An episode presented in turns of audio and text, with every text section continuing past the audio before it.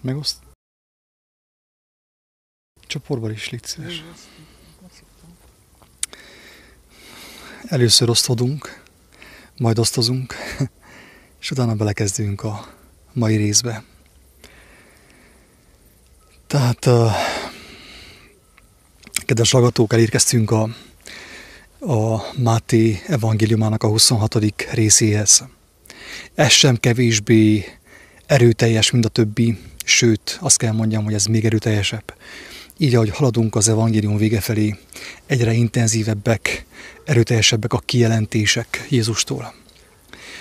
Én a rövid bevezetőt most még rövidebbre fogom fogni, és elmondom a kedves hallgatóknak, azoknak, akik korábban nem hallották a, az előző részeket, az előző beszélgetéseket, hogy ezt azért tesszük, mert meggyőződésünk, hogy aki, aki, akinek megadatik fentről, Istentől, hogy megértse az evangéliumot, mert éhezi az igazságot, keresi az igazságot, az meg fog érteni mindent, ami a világban van, kedves hallgatók.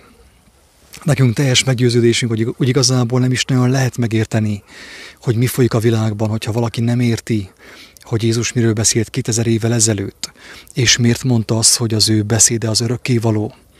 Az ég és a föld elmúlnak, minden elmúlik. Elmúlik a mi testi életünk, a földi életünk. Összedől minden, a kőépületek, a templomok, minden össze fog dőlni, de az ő beszédei továbbra is érvényesek maradnak, nem veszítik érvényüket. És ezért olvassuk fel, ezért beszélünk erről, mert mi is kaptunk erről kijelentést, mi is megtapasztaltuk személyesen, hogy az evangélium fényében, egészen pontosan az evangélium világosságában mindent meg lehet érteni, ami folyik a világban. És ezért mi mindenkit arra bátorítunk, hogy személyesen vágyakozzon megismerni az igazságot mert aki személyesen megismerte, teljesen biztos, hogy nem marad sötétségben, nem kell kövesse a híreket, nem kell kövessen semmilyen vallást, sem kereszténységet, sem hinduizmust, sem buddhizmust, hanem személyesen neki lesz vezetés az Úristentől. És világosságban fog járni. Jézus nem hiába mondta, hogy én vagyok a világ világossága és hogyha aki, aki, aki bennem hisz, hogyha meghal is élni fog, nem tudsz meghalni, jó formán, kedves ragató.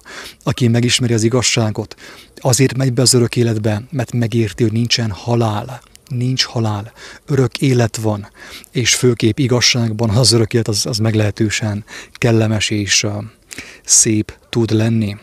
Azt mondja az írás, hogy olyan dolgokról van szó, ugye az örök élet kapcsán, amit emberi szem nem látott, emberi fül nem hallott, és emberi szív föl nem foghatott. Tehát az ember el sem tudja képzelni, hogy mi a valóság. Mi az a valóság, ami a fizikai dimenzión túl van, a mi korlátainkon túl van, a mi elképzeléseinken túl van.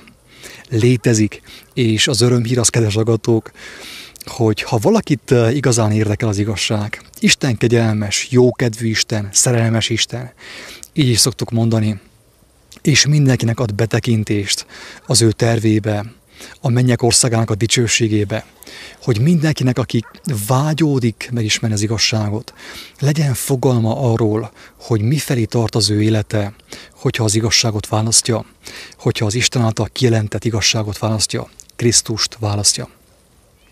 Ebben a részben, mint a cím is mutatja, ugye Judásról lesz szó, a Judásnak az árulásáról. És a, a cím ugye az, hogy Judások akkor és most. Ugye akkor hogyan voltak judások, ma hogyan vannak judások, ma is vannak judások. És kedves hallgatók, nagyon fontos megnézni azt, hogy mit jelent ránk nézve a judásnak a, a, a cselszövése, Judásnak a cselszövése, hogy, hogy hogy árult el Jézust, milyen jellem vette őt rá arra, hogy Jézust elárulja, hogyan lett ő áruló, ugye? Hogyan lett ő áruló? Hogy vizsgáljuk meg magunkat is, hogy netán bennünk is ott van ez a júdás szellemiség, az a júdás vér, amely alkalmassá tesz minket, hogy eláruljuk az igazságot. Már pedig, kedves lagatók, az igazság az élet. Aki megismeri az igazságot, megismert az életet. Az élet az örök, A valódi élet az örök. Nem volt olyan a tervben, hogy az élet 60 évig fog tartani, ilyen nem volt. Nem volt a te, az életnek a tervében autóbaleset, nem volt semmilyen frusztráció, semmilyen nyomorúság. Érthető? Tehát magától értetődő kéne legyen az számunkra, hogy az élet örök. Az élet nem lehet más, mint örök, kedves agatók. Az élet nem lehet más, mint örök. Ez az originál terv szerint. És még mielőtt belekezdenénk ebbe a részbe, ami igencsak hosszú lesz szerintem, de remélhetőleg nagyon tartalmas lesz ugyanakkor, felelevenítő, megelevenítő, lelkeket felüdítő és megélénkítő lesz az a rész, szerintem. Elmondanám azt, hogy ma egy kedves utitársammal, bajtársammal beszélgettünk telefonon, és jött egy olyan érdekes megértés, amit megosztoztunk, amin megosztoztunk egymással, mi szerint a, a Bibliában minden szereplő te vagy. Nem tudom, hogy hallottál-e még ilyen mostanig, hogy a Bibliában minden szereplő te vagy. Bármilyen furcsán hangzik, te vagy a Tamás, te vagy a Júdás, te vagy Péter, te vagy a Fáraó, ezzel azt akarom mondani, kedves agatók, hogy minden jellem, minden szellemiség, amit látunk a Bibliában, minden megtalálható, mindennek a lehetősége egészen pontosan megtalálható te benned, és te vagy az, aki eldöntött, hogy melyik szellemiséget fogod éltetni a Júdás szellemiséget, a Péter szellemiséget, a Fáraó szellemiségét, a Noámán szellemiségét, ugye, aki, aki ilyen hitetlen volt, meg uh, aztán végül csak hit, ugye végül csak uh, beadta derekát a profétának, és meggyógyult. A, a proféta Elizeus szolgának a szellemiségét élteted, ami szintén benned van, aki ugye megkívánta a profétának a jussát, mert a proféta nem fogadta el a, a fizetséget a, a a Naamántól. Tehát egy szó, mint száz. A Biblia minden egyes szereplője, minden egyes személyisége. Van egy hallgatók is, egy kis cica képében hallgatja az evangéliumot. Jó, ez így. Oké, okay. itt az erdő. Oké. Okay. Tehát uh, igen, dron volt, tehát adja nekünk a, a háttérzenét.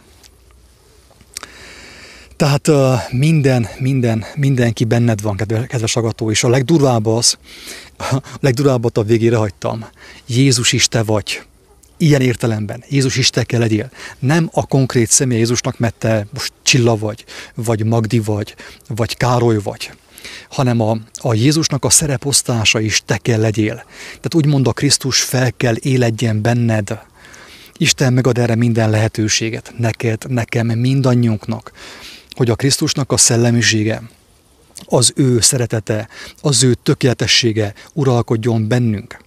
De ehhez ugye nyilván arra van szükség, hogy az összes többi karaktert a Bibliából és a hétköznapokból, kedves hallgató, az összes többi karaktert úgymond legyőzzük, le kell győzzük az összes többi karaktert.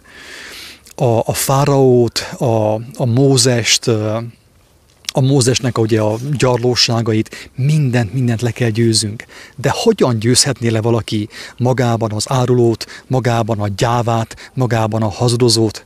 Úgy, kedves agatók, hogy magára ölti a Krisztust. Ahogy Pálapostól mondja, a Krisztus beszéde lakozzon bennetek gazdagon.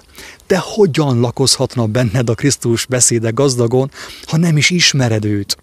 az ő beszédét nem ismered, még nem találkoztál vele, mert mostani még csak a vallásokat ismerted, a felekezeteket ismerted, a szektákat ismerted. Sajnos éppen ma találkoztam egy olyan szomorú hírrel, hogy egy, egy, egy kedves igazságkereső, istenkereső embertársam megtagadta Istent. Elmondom, hogy hogy sikerült neki megtagadni Istent. Úgy sikerült neki megtagadni Istent, hogy, hogy úgy jól lakott a kereszténységgel, a, a hit és más ilyen karizmatikus felekezetekkel, és a sok sátánozással, és a sok babonával, hogy azt mondta, hogy kész, elég volt. Több ebből nem kell. És azt mondta, hogy megtagadta Isten, azt mondja neki, nem kell Isten, mert ő úgy érzi, hogy ő sem kell Istennek. Amúgy csak úgy zárójelben mondom el, hogy ez a hölgy, nem akartam elmondani, hogy egy hölgyről van szó, de teljesen mindegy, ez a hölgy nem Isten tagadta meg hanem ő megtagadta a babonaságot, megtagadta a kereszténységet, megtagadta a vallásosságot, megtagadta a doktrinát, és most kapott, talán most fog megnyílni előtte a lehetőség arra, hogy megismerje Istent, mert ő mostanik Isten képében egy emberi erőködést, egy emberi elképzelést próbált követni. És nem jött az áldás úgy, ahogy azt ő elvárta volna, úgy, ahogy hirdették ottan a hídgyülekezetében, meg különböző helyeken. És óriási csalódás érte őt. De viszont szerintem épp ezáltal neki lehetősége nyílott arra, hogy megismerje az egy igaz, élő Istent. Tehát akkor térjünk át a 26. részre, közben kikapcsolom a kamerát. És legyike valamit akartál mondani? Igen, így, hogy az előbb felhoztad a, a profétákat, a, a, azokat az emberi lelkületeket és jellemeket a, a, az Ószövetségből. Ez mind a mi okulásunkra van leírva, hogy hogy mi voltunk olyanok, és lehetünk olyanok. Tehát például, amikor én Salamont elolvastam, és leírja azt, hogy volt 700 felesége és 300 ágyasa, összesen 1000, és azt se tudta őt betölteni, akkor még az is gondolkodásra késztetett engemet, hogy állj meg ember, hogyha ezer nő nem tudta őt megelégíteni, hogyha a világ gazdagsága nem tudta őt megelégíteni, akkor én azért nem kéne tovább erőtessem ezt az egész dolgot, Persze ugye ezt is csak Jézusnak a jelenlétében érti meg az ember igazán. Úgyhogy csak ezt akartam elmondani, hogy ezek mind ö, okulásunkra van leírva, hogy tanuljunk belőle, hogy milyen elbukott jellemek vannak a világban, és ugye Krisztus mutatja meg a tökéleteset, hogy milyen a megdicsőült, tiszta jellem, hogy igen, mi is olyanok lehetünk, sőt, erről szól az egész új szövetség. Tehát olyanok kell legyünk, Így mint van. ő, tehát ő nem hiába mondta, hogy legyetek tökéletesek, amint a ti mennyei atyátok, mennyei atyátok tökéletes, mert ő megmutatta, ő ezt mutatta meg, hogy hogyan válhat az ember, az elbukott ember, az Istenétől elszakadt ember hogyan válhat tökéletessé. És azt mondta, ugye, ezt sokszor szoktuk hangsúlyozni, hogy senki ne fárassza magát, senki ne pánikoljon, senki ne aggódjon, mert embernél ez lehetetlen. De viszont elmondja azt is, hogy Istennél minden lehetséges, és ezzel ugye behozza az újjászületést az emberek számára. Behozza azt, amiről beszél Nikodémus mesternek, a János evangéliumának a harmadik fejezetében. Behozza azt, hogy aki nem születik újjá, víztől és lélektől, az ő tanításai által, az ő szavai által, és Istennek az ereje által, aki nem születik újján, nem fogja meglátni Isten országát. Az ne is fárassza magát, inkább nyugodtan menjen vissza a világba, és élvezze ki azt, ami még hátra van. De viszont ő elmondja, hogy mindenki, aki ránéz, mindenki, aki hozzáfordul, megkap tiszta ingyen, mindenféle ezó tanfolyam, New Age tanfolyam és keresztény tanfolyam nélkül megkap ő, meg fog kapni minden eszközt ahhoz, hogy ő tökéletessé váljon. Az Isten kedve szerint, az Isten jó kedve szerint, az ő tökéletes terve szerint, az ő segítsége segítsége által, ugye, az ő szavai által, az ő kijelentései által, és az ő lelkének a vezetése által, kedves hallgató. És akkor térjünk rá a 26. fejezetre, amit szerintem éjfélig biztos el fogom tudni mondani, de Isten is velünk van. És az aksi. és igen, és az aksi is, hogyha velünk van, kitart. Tehát utoljára jelenti Jézus szenvedéseit, Tudjuk jó, hogy Jézus, ez, ez csak a cím, ez nem is az első bekezdés, ez csak a cím. Tehát Jézus kijelentette az ő szenvedéseit, kijelentette, hogy mi fog vele történni, hogy ne egyenek meg az apostolok, ne féljenek, és vegyék tudomásul, eznek meg kell történnie. És velünk is sok minden meg kell történnie, kedves hallgató, hogy a mi hitünk teljesen próbára legyen téve, le legyen tesztelve, és meg legyen edzve Isten által, Istennek az ereje által. És mikor mindezeket a beszédeket elvégezte vala Jézus, mondta az ő tanítványainak. Tudjátok, hogy két nap múlva húsvétnak ünnepe lészen, és az embernek fia elárultatik, hogy megfeszítessék. Akkor egybegyülének a főpapok, az írástudók és a nép vénei, hangsúlyozom, a főpapok ugye, a nép vénei, a vezetők, akár a politikai vezetők, akár az okos vezetők, a vallásvezetők, ők gyűltek egybe, a főpap házába, akit Kajafásnak hívtak, és tanácsot tartának, hogy Jézust álnoksággal megfogják és megöljék. Kik ölték meg akkor az igazságot, kedves agatók? A vezetők. Nem az egyszerű emberek, akinek volt két tyúkja, három kecskéje. Pontosan kikölték meg Jézust, az igazságot, az életet. Azok, akik legelőször királyt kívántak. Pontosan. És azt mondta Jézus, azt mondta Jézus Sámuelnek, hogy nem érgelődj, mert nem tégedet gyűlöltek meg, hanem engemet, az igazságot. Nem akarták, hogy én vezessem őket. És pont ez történt. Pont ez történt ezen az estén is, és azóta minden egyes választásnál ugyanezt történik. Ezt Levike elmondta, többször kiírta, én is kiírtam a Facebookon a választások előtt, hogy amikor te választasz egy embert, egy vezetőt magadnak, akkor nem csupán rászavazol, hanem az igazság ellen szavazol, kedves hallgató. Én e, e, ezt nem is tudom, hogy hogy mondjam, én, én teljesen ki voltam készülve lelkileg, és fájt a szívem az embertársaimét, akik annyira bíznak még mindig az emberi vezetőkben. Sírnom kellett volna, sőt, a szívemben, a lelkemben zokogtam mert amikor az ember vezetőt kiált, kér magának, akkor úgymond ő szavaz a vezetőre, a földi vezetőre, és ugyanakkor szavaz a mennyei, az égi vezető ellen, kedves hallgató. Tehát aki elment szavazni, én is voltam régebb szavazni, én is úgymond bűnrészes vagyok, én is júdás vagyok, tehát én is úgymond szavaztam a földi vezetőre, és azáltal szavaztam Isten ellen, az örökkévaló, a mindenható Atya Isten ellen, kedves hallgatók, és Krisztus ellen, aki azt mondja, hogy én kijelentem magam mindenkinek, aki hozzám fordul. Miért szavazol akkor te vezetőkre? És nem csak, hogy kijelentem, hanem ráadásként vezetem. Tehát minek kell nekem vezető, ha ő azt mondja, hogy én, én vezetlek, én vezetlek szívesen, örömmel, égő szeretettel vezetnélek tégedet, mert én vagyok a jó pásztor, és a bárányaim hallják az én hangomat. Akkor itt már jön a kérdés, hogy ha ő azt mondja, hogy én vezetlek, miért kell nekem földi vezető? Annyira egyszerű, Pontosan. középcsoportos logika, ami szerint az ember ezt meg tudná lépni, meg tudná ezt érteni, de csak akkor, ha éhezi és szomja hozzá az igazságot. Emlékeztek, annyiszor elmondtuk ezt már, akiben ez nem jelenik meg valamiképp, hogy ő, ő jól lakott már a, a politikával, a vallással, a maszlaggal, a teóriával, a filozófiával, az ezotériával, a pornográfiával és mindennel, na az az ember kerül be abba az állapotba, hogy Istenem, van-e valami más, mert ez semmi. Ez engemet nem tudott megelégíteni. Salamont ezer nő nem tudta kielégíteni. Mire vágysz te? Szerinted a szomszéd asszonya jobb lesz? Kétlem. Csak addig lesz jobb, amikor, amíg egyszer-kétszer megtörtént. Utána aztán jön a következmény, és jön a, ugye a, a, a következmény. A fájdalmas következmény. Tehát ez nagyon fontos, amit Levike mondott, kedves hallgatók. Ez, ez fontos kiemelni százszor és százezerszer. Fontos kiemelni, hogy Kik árulták el az igazságot akkor? Hát az akkori vezetők, mert élvezték, hogy belőled élhetnek.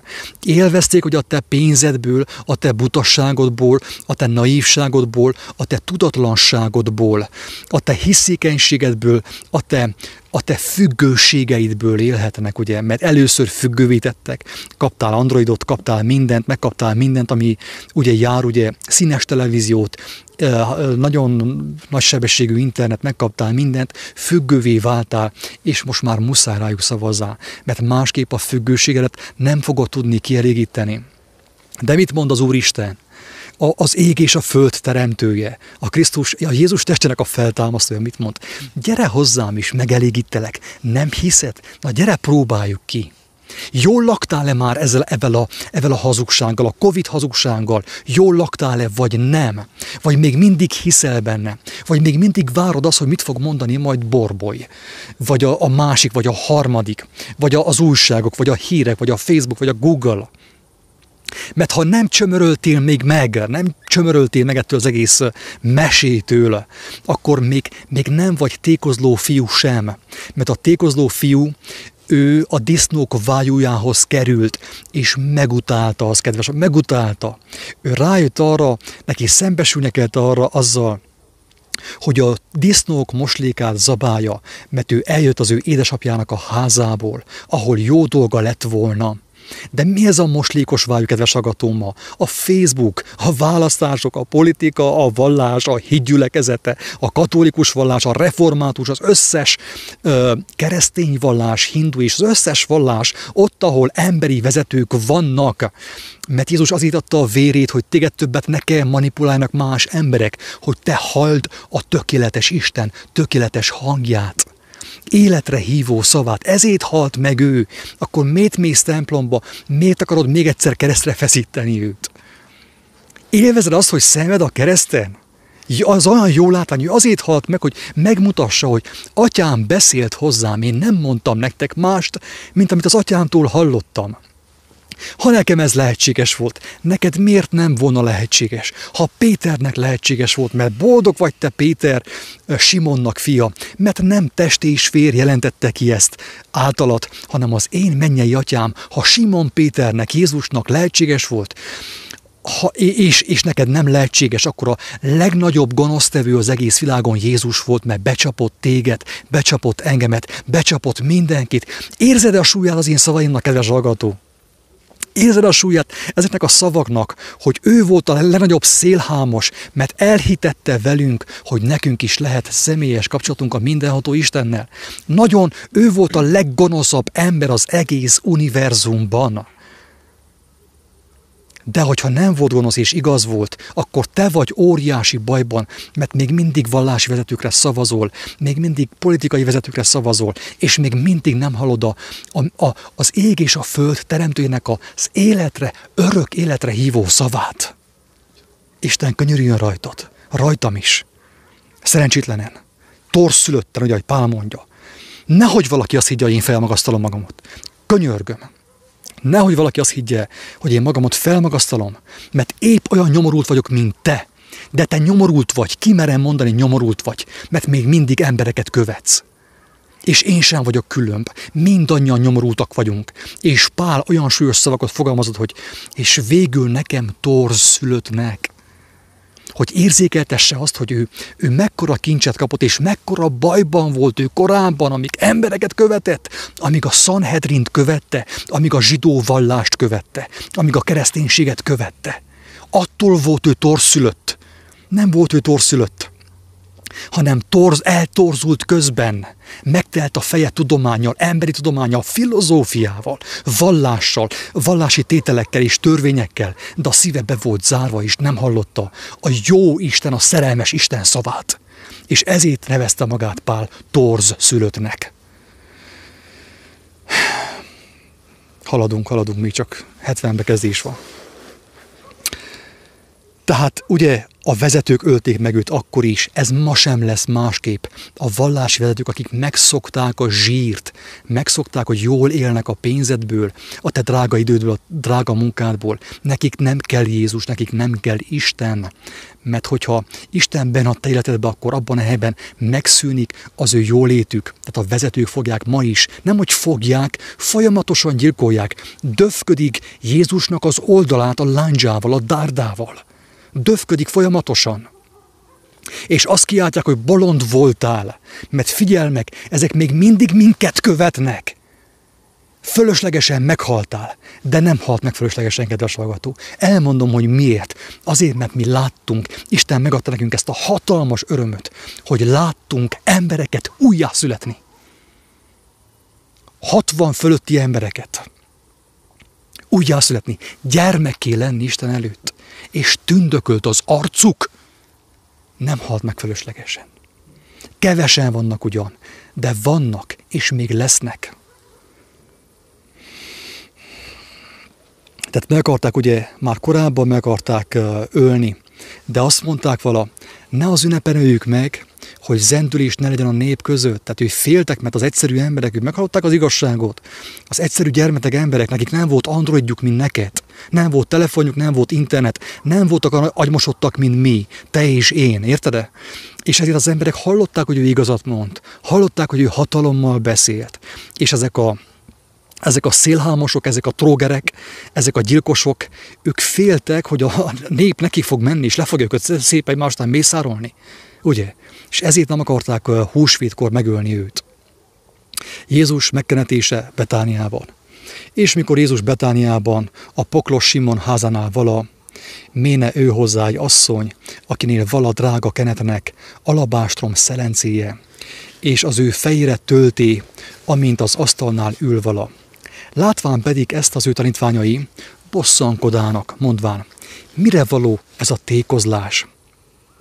Mert eladhatták volna ezt a kenetet nagy áron, drága kenet volt az ugye, és adhatták volna a szegényeknek, ugye ismerős gondolkodás, a humanista, őrült gondolkodás, ugye. Mikor pedig ezt eszébe vette Jézus, mondanékik, miért bántjátok ezt az asszonyt?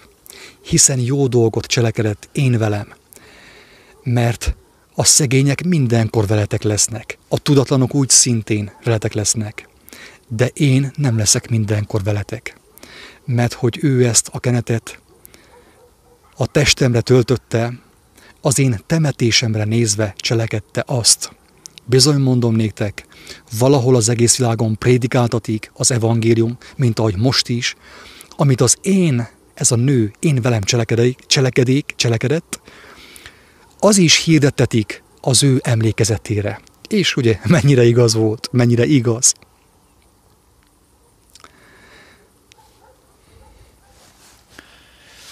És itten történik meg az, amikor lebomlik az emberekben, a tanítványokban is a, az ördög úgy mond.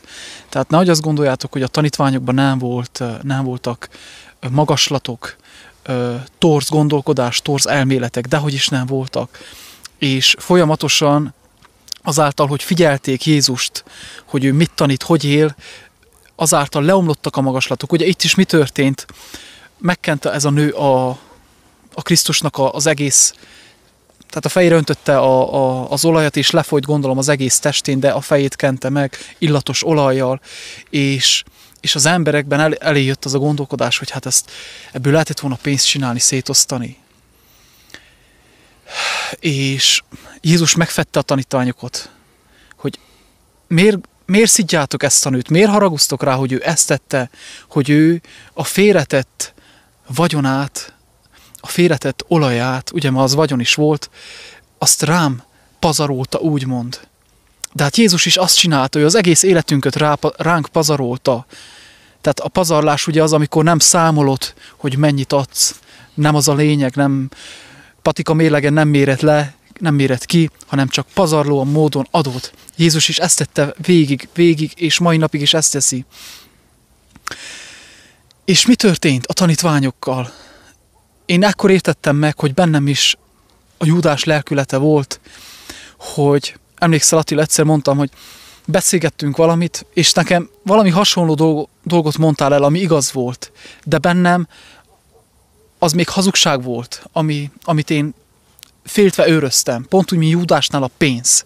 És mi történik, amikor az ember hallja az igazságot? Ebben az esetben, amikor Jézus azt mondta a tanítványainak, hogy ne bántsátok azt a nőt, ne bántsátok, akkor az emberben fel, történik egy lázadás, egy harag, haragra ro, lobbanás.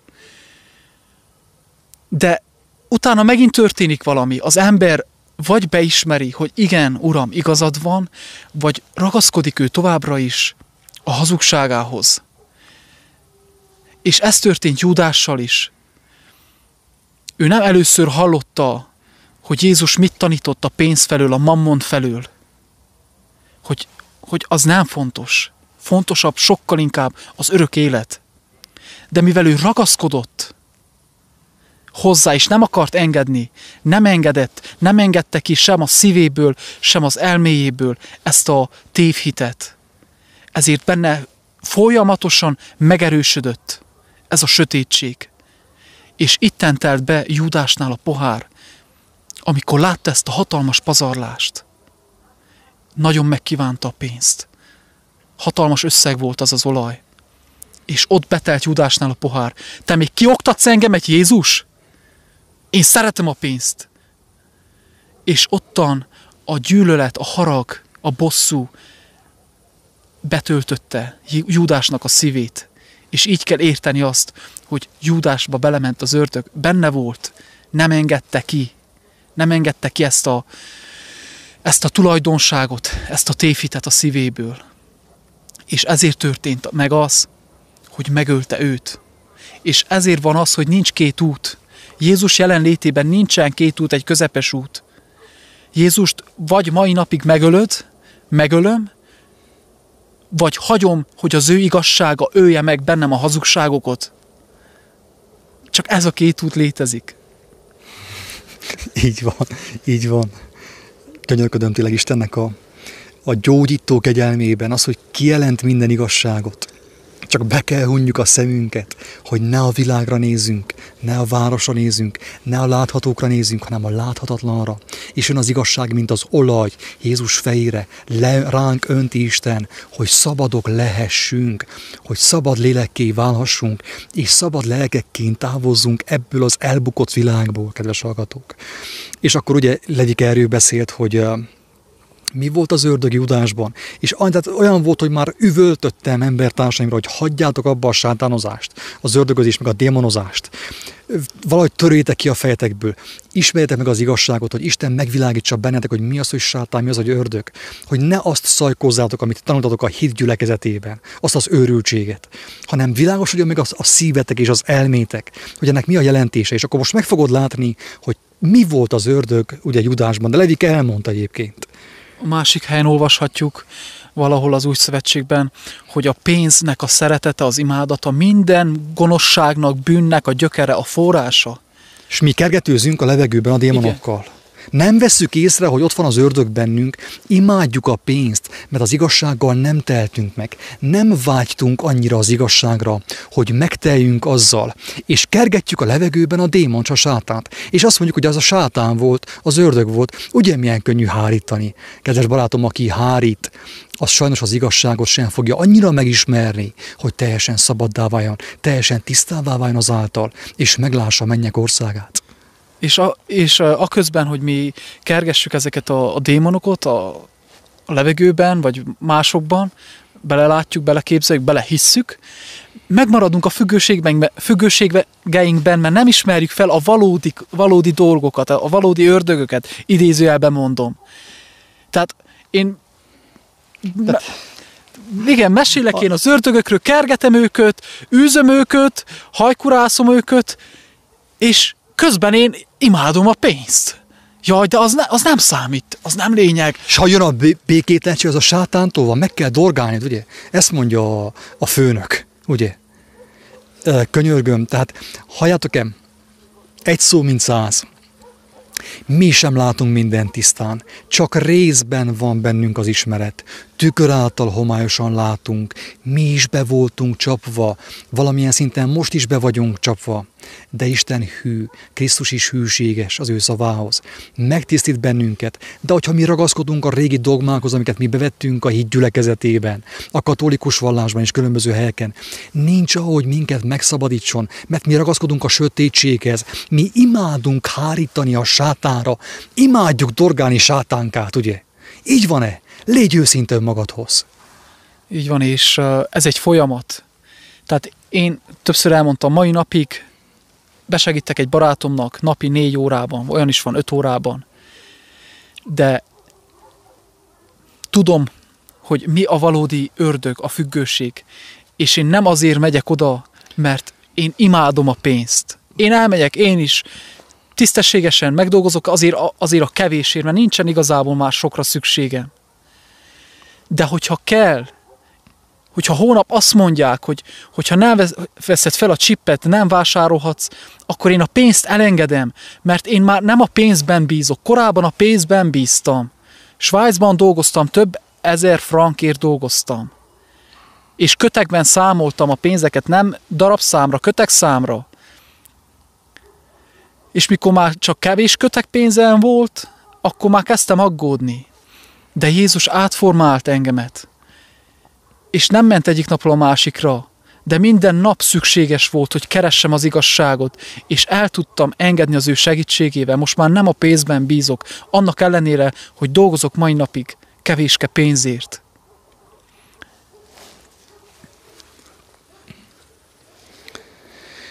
Akkor a tizenkettő közül egy, akit Iskariótes Júdásnak hívtak, a főpapokhoz menvén mondta, mit akartok nékem adni, és én kezetekbe adom őt, ugye megkívánta pénzt. Elgond, azt mondja, igaza van, igazad van Péter ember, hát pazaroljuk azért a pénzt, azt a drága olajat Jézusra, a mesterünkre, amikor eladhattuk volna, akkor vettünk volna kiflit a szegényeknek, ugye a pénz szeretete felülkerekedett Júdásban, ugye, avagy a sátán. Mert az, az a sátán, kedves agató, a földhöz ragadtság a sátán.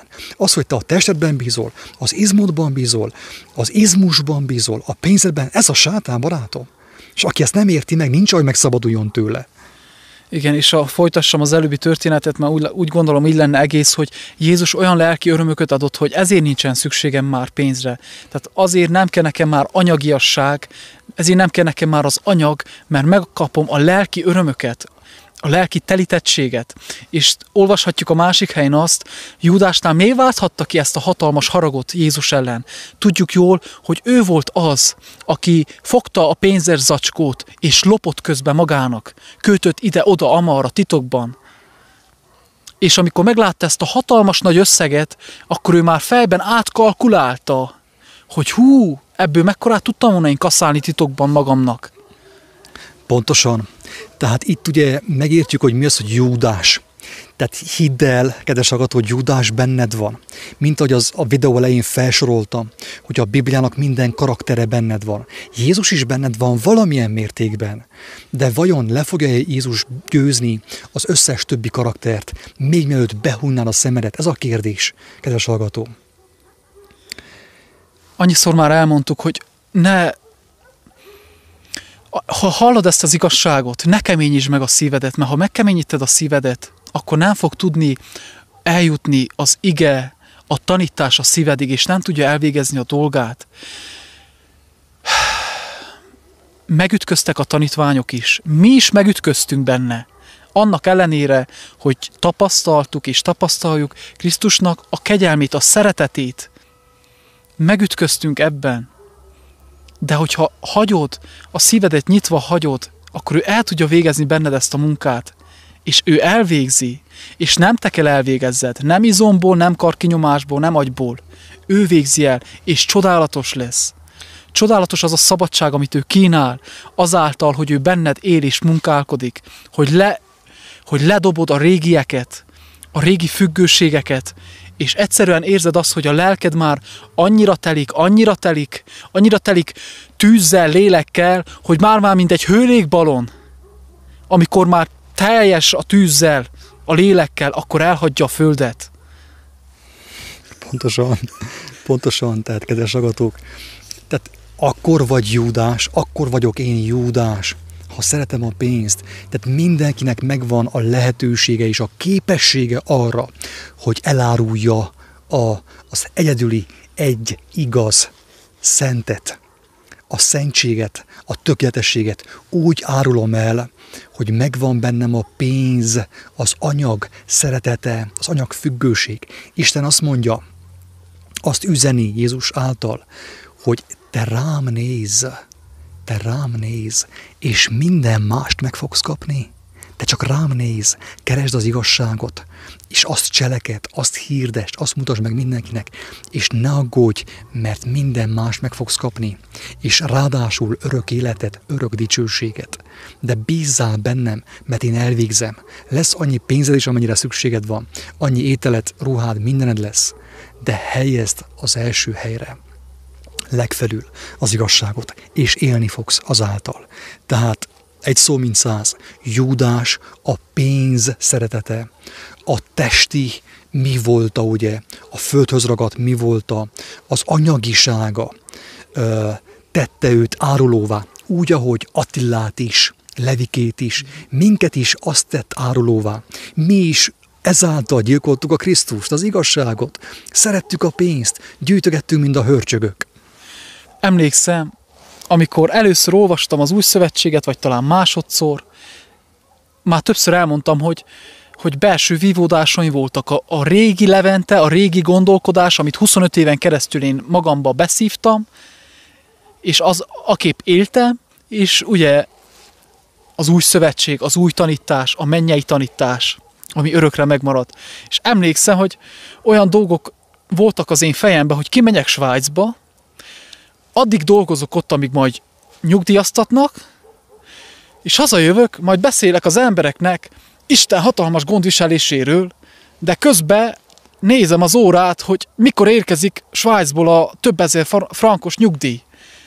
És a, a, a, a lélek viaskodott az én megromlott torz elméletemmel, hogy te akkor hogy akarsz te hitelesen az isteni gondviselésről beszélgetni, mikor, mikor remegsz belé, hogy érkezzen az a hatalmas nyugdíj őrültség, tehát bennem is megvoltak ezek a vívódások. És nem veszük észre ráadásul, tehát az ember annyira meg van részegülve a pénztől, mint a, a részeg ember az alkoholtól, vagy a kokaintól. Ő nem is vesz észre, hogy ő részeg. Meg vagy már régóta részegedve, de magadnak ugye az ego azt szajkoz, hogy jaj, velem minden rendben, ó, ezt én tudom, ó, ezt én jól látom.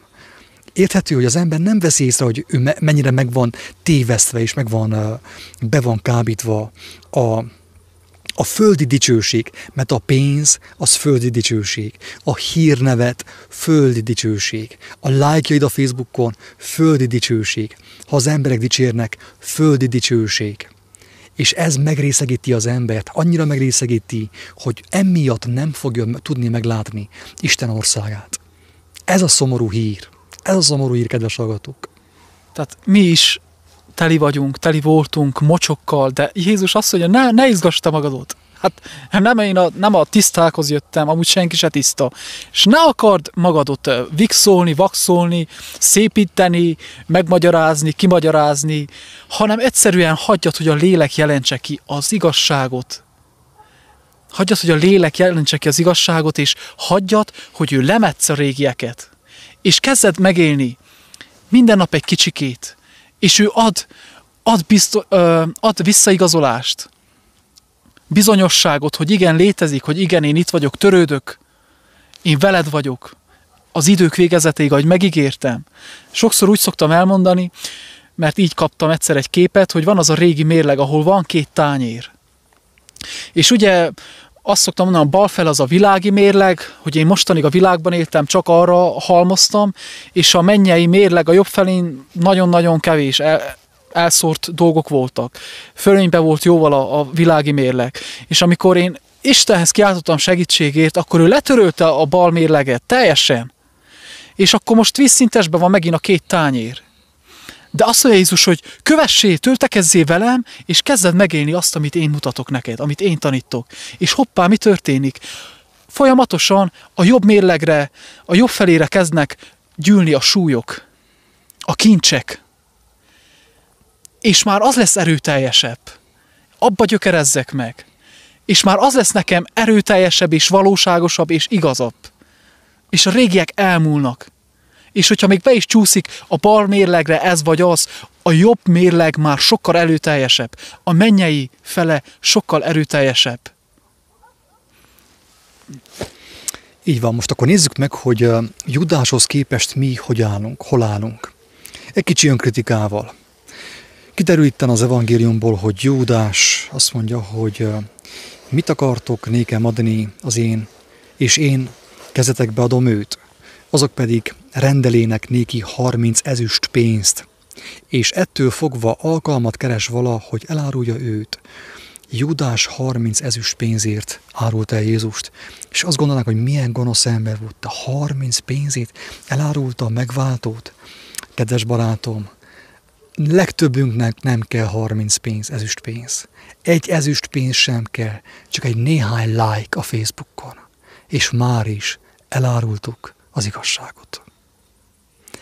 Érzed a súlyát? Most már néhány virtuális dicséretért, nem is valódi dicséret, valaki csak illemből dicsérget téged, lájkol téged, meg hogy valamit vár tőled, egy kis visszalájkot, és ezért te belemész a játszmába, és el fogod árulni az igazságot. És kedves hallgatók, 30 like az már sok. A mai jellemtelen judásoknak, amilyen én is vagyok, amilyen voltam. És amilyenek az emberek ma a virtuális kincsekért élnek, halnak. Nem is valódi kincs, virtuális like. Egy hamis dicséret. és elárulják az igazságot. Inkább a hazugságot osztogatják meg a Facebookon, a választásokat, a Covidot, és az emberek szégyenlik Jézusnak a nevét. A Krisztus evangéliumát szégyenlik, az ő szavát szégyenlik, és el van árulva az igazság. Ugye, hogy mennyire egyszerű? És ugye, hogy mennyire igaz, hogy a judás bennünk van? Hogy mi nem azon kell gondolkoznunk, hogy 2000 évvel ezelőtt volt egy judás, aki olyan gonosz volt, hogy 30 pénzért elárulta Jézust. Nem, nem.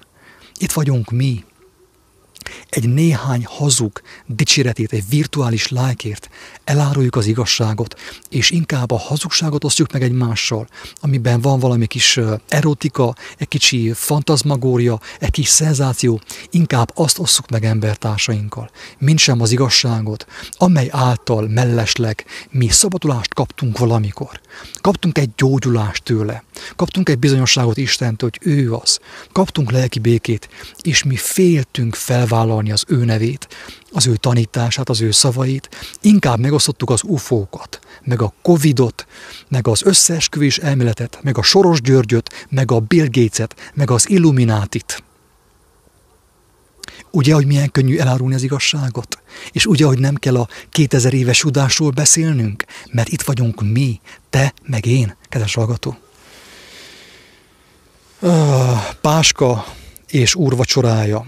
Hát az úrvacsorát szerintem most még egyszer nem fogom kifejteni, mert erről több videó is van tényleg most már. A kovásztalan kenyerek első napján pedig Jézushoz menének a tanítványok mondván, hol akarod, hogy megkészítsük néked e- ételedre a húsvéti bárányt. Ő pedig mondta, menjetek el a városba, a bizonyos emberhez, és ezt mondjátok néki. A mester üzeni, az én időm közel van, nálad tartom meg a húsvétot tanítványaimmal. És úgy cselekedének a tanítványok, amint Jézus parancsolta vala nékik, és elkészíték a húsvéti bárányt. Mikor pedig besteledvék, letelepszik vala a tizenkettővel, és amikor esznek vala, monda, bizony mondom néktek, ti közületek egy elárul engem. És felettép megszomorodva kezdék mindannyian mondani néki, én vagyok-é az Uram. Ő pedig felelvén monda, aki velem együtt mártja a kezét a tálba, az árul el engem. Az embernek fia jól lehet, elmegyen, amint megvan írva felőle, de jaj annak az embernek, aki az embernek fiát elárulja. Jobb volna annak az embernek, ha nem született volna meg egyáltalán. Megszólalván Júdás is, aki elárulja vala őt, mondta, én vagyok-é az mester, mondanéki, te mondád, mikor pedig evének vevé Jézus a kenyeret, és hálákat adván megtöré és adá a tanítványoknak, és monda, vegyétek, egyétek, ez az én testem, és vevén a porrat, és hálákat adván adá azoknak, ezt mondván, igyatok ebből minnyájan, mert ez az én vérem, az új szövetségnek vére, amely sokakért kiontatik bűnöknek bocsánatára. Mondom pedig néktek, hogy mostantól fogva nem iszom a szőlőtőkének ebből a terméséből, mint a napig, amikor újat nem iszom, újan iszom azt veletek az én atyámnak országában. És dicséretet énekelvén kimenének az olajfák hegyére.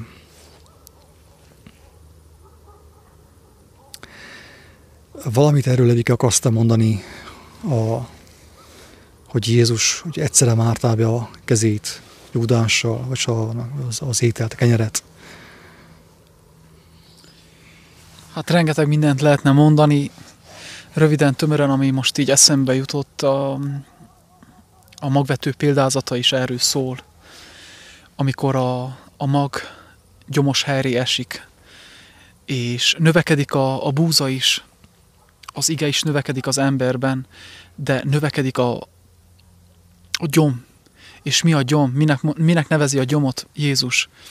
Az evilág gondjai, problémája, a pénz, a gazdagság, a szegénység, a megpróbáltatás, és stb. stb. Bármi, bármi. És mi történik? Azt mondja, a gyom megöli az igét. Mi történt aztán, ha átvisszük a fizikaiségba? Ha ragaszkodunk az anyaghoz, a pénzhez, úgy, ahogy Júdás tette, bármihez, a testünkhöz, az megölheti az igét. Ez történt fizikálisan is. Júdásban a gyom erősebb volt, mint a búza, ezért megölte az igét, amit kapott első kézből Jézustól, három és fél éven keresztül.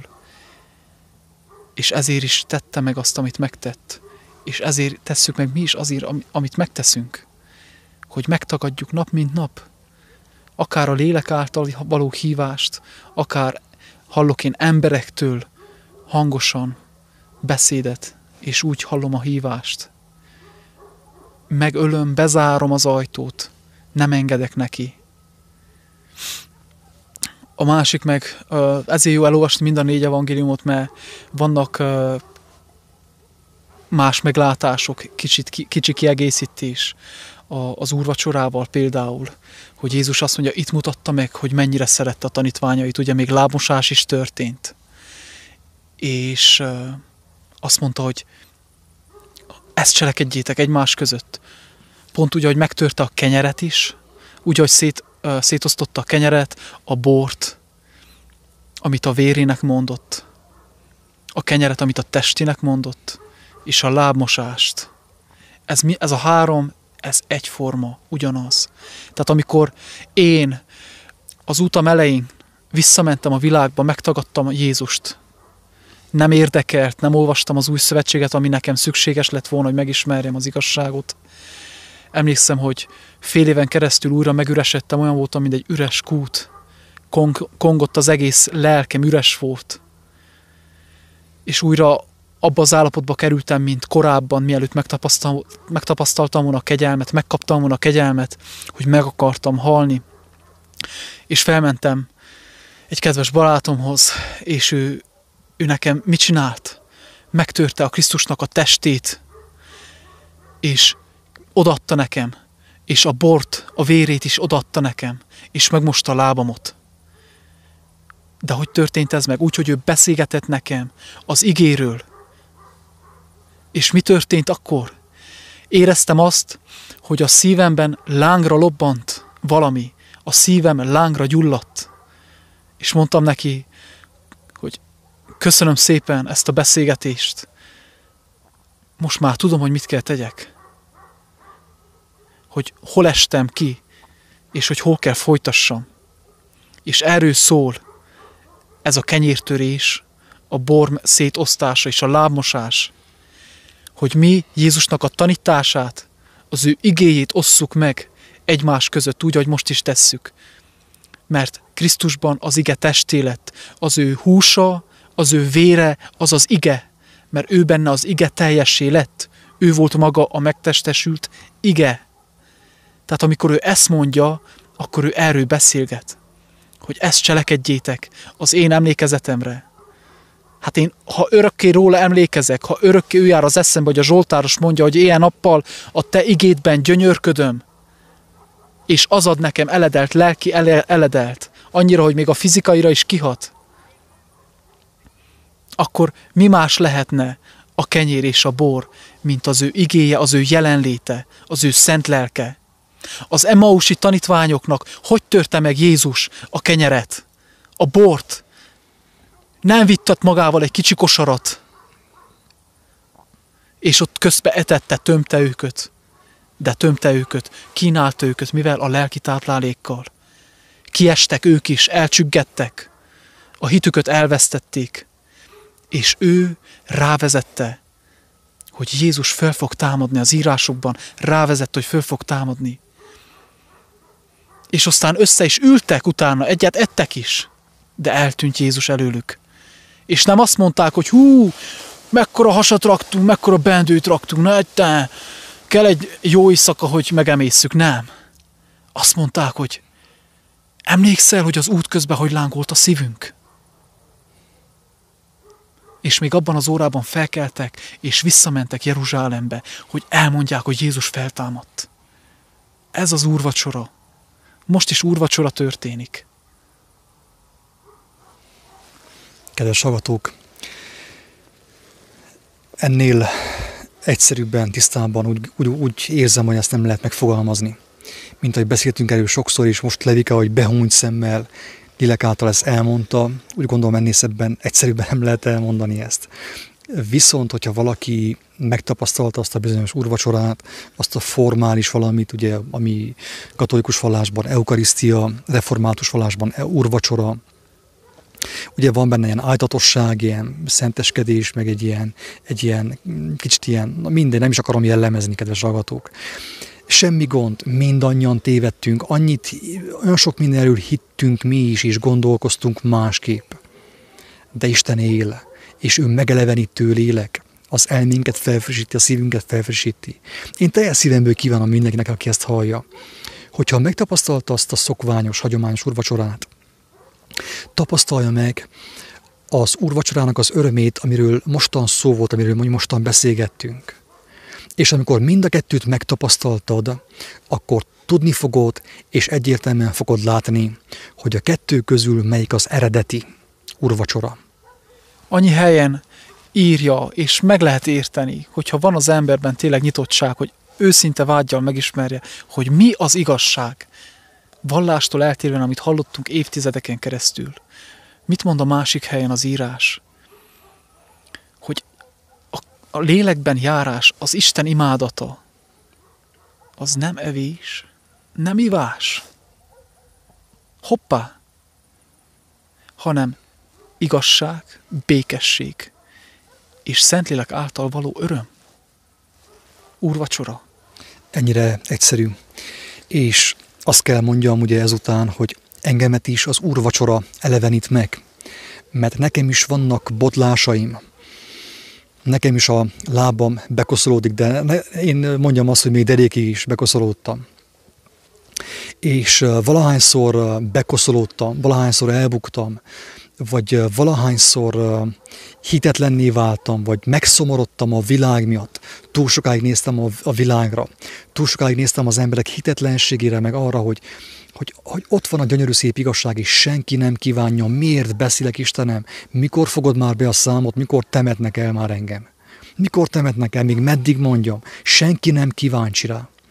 És valamikor tényleg így megszomorodok, és akkor mi történik? Jön egy ilyen spontán úrvacsora, Isten szépen megteríti az asztalt, küldi valamelyiket, vagy Levikét, vagy egyiket, vagy a másikot, vagy a harmadikot, telefonon felhívnak, és neki fogunk lakomázni. Megtelünk lélekkel és tűzzel, és folytatjuk tovább, hogy még egy ember megmeneküljön. Legalább még egy megmeneküljön. Az úrvacsorán nekem is szükségem van, de az teljesen biztos, hogy én nem tudnék megtelni az úrvacsorán valamiről, azt hittem mostani, hogy urvacsora. Nekem az igazi urvacsorára van szükségem, hogy a szívem megteljen tűzzel, hogy amikor te hallasz engemet beszélni, ezekben a videókban, akkor ne úgy halljad, hogy jaj, hát ez egy újabb filozófia, hát igen, érdekes, ha nem, ez nem vélemény. Te is érzed a szívedben, hogy itt többről van szó, mint véleményről. Itt a megelevenítő igazságról van szó, ami képes megnyitani a vakoknak a szemét, a süketek fülét, és feltámasztani a szellemi halottakat. Ennyi az egész. A Judásról még annyit kell, tehát sokat lehetne beszélni tényleg, rengeteget lehetne erről beszélni. Azt mondja Jézus, hogy van olyan teória, ez a New Age-ből származik, a filozófiából, az ezotériából származik, hogy de Judás is milyen bátor volt, mert Jézust elárulta, hogy ez meg kellett történjen, mert meg volt írva, hogy ez meg kell történjen. Kedves hallgatók, ez akkora butaság, de nem akarok én senkit lenézni emiatt, inkább elmagyarázom, hogy Jézus miért mondja azt, hogy ez szükséges, hogy megtörténjen. Ő is egyetért azzal, hogy ez meg kellett történjen. De vajon akkor most Jézus ítélte volna a halára Júdást? Nem, kedves hallgatók. Júdás volt ö, ö, annyira jellemtelen, hogy ő másra nem volt alkalmas, mint elárulni az igazságot. És Isten őt ott tudta használni azon a ponton. Ezért mondja Jézus, hogy jobb lett volna neki, hogyha meg sem születik. Szükséges volt, hogy őt valaki elárulja. De a jó embert, aki hajlamos volt az igazságra, éhezte az igazságot, Pétert Jézus nem tette Júdássá. Pétert nem tette Jézus árulóvá, hogy a profécia beteljesedjen hanem a jellemtelent, aki másra nem volt alkalmas, kedves hallgató, az vált Júdássá. És igen, kedves hallgató, Nekem most eszembe jut az, hogy ugye ezen az úton, ezt nem palaszkép mondom, de tényleg érnek támadások, gonyolódások, és ez meg kell történjen. Ez meg van írva, hogy meg leszel próbálva, lesznek kísértések, lesznek próbatételek, de jaj annak az embernek, aki csak arra alkalmas, hogy engemet folyton próbálgasson. Mert neki nincsen más dolga. Nem még a szívében a, az igazság ö, tüzének a lángja, csak arra alkalmas, hogy frusztráljon másokat és próbálgasson másokat, az időt elrabolja másoktól. Nem akarok panaszkodni, Isten bocsássa meg, de elmondom, hogy aki ezt hallja, és aki ebben részt vesz, az gondolkozzon el ezen, hogy még neki sem késő, ha nem vagy másra alkalmas, mint hogy folyton próbálgasd az ilyen embereket, és folyton úgymond piszkáld őket, akkor gondolkozz el, hogy az Úristen felkínálja számodra az örök dicsőséget, a mennyek országát.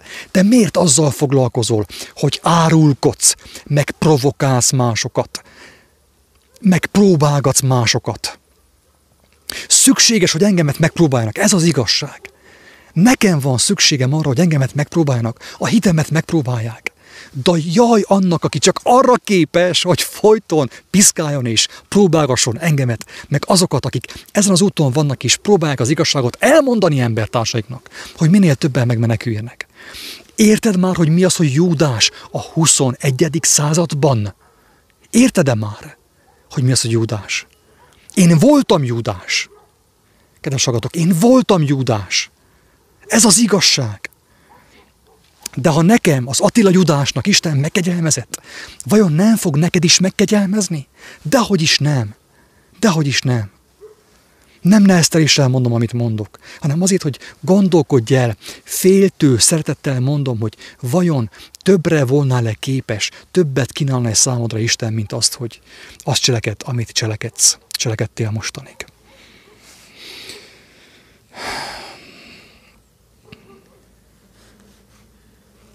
Még azt fűzném hozzá, igen, a, ehhez az elmélethez, akik a, azt gondolják, hogy Judás egy hatalmas áldozatot vett magára ezáltal, hogy elárulta Jézus, Jézust, vagy esetleg uh, maga Isten teremtette azt, Judást erre a földre, hogy ő, ő elpusztuljon. Hát ezek, ezek hatalmas butasságok és torz gondolkodások, mert Jézus elmondja többször, hogy én nem azért jöttem a világra, hogy elítéljem őket, hanem azért, hogy megmentsem, hogy életet adjak nekik. Hányszor akartam összegyűjteni őket, mind a kotló a kis csibéket, de ők nem akartak jönni. De mit mond az ítéletről? Hogy én, mint világosság jöttem erre a világra,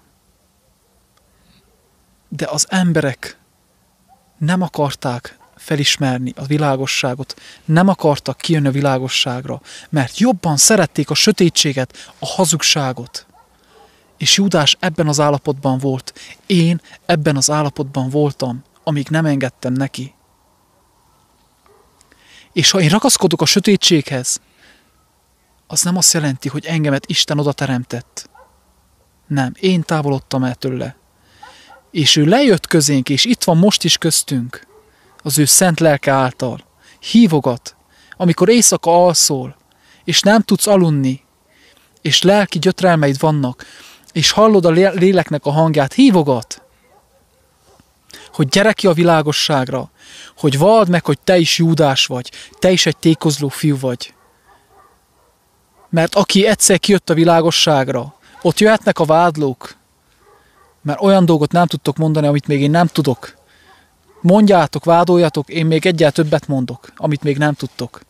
Mert nekem már nincs szégyenem. Jézus elvette. És ez, ez erre hív el, hogy te se maradj a szégyenbe, te se maradj a sötétségbe, te se maradj a bűneidbe.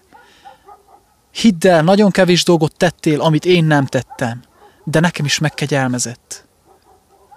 Ezért jött el, ez az örömhír, hogy új életem legyen hogy új életed legyen, és nem csak új, örök. Örök új élet. Igen. A vacsora után dicséretet énekelvén kimenének az olajfák hegyére. akkor mondanék Jézus, minnyáján ezen az éjszakán megbotránkoztok én bennem, ugye magamra hagytok más szóval, mert megvan írva, megverem a pásztort, és elszilednek a nyájak, nyájnak juhai. De föltámadásom után előttetek megyek majd Galileába.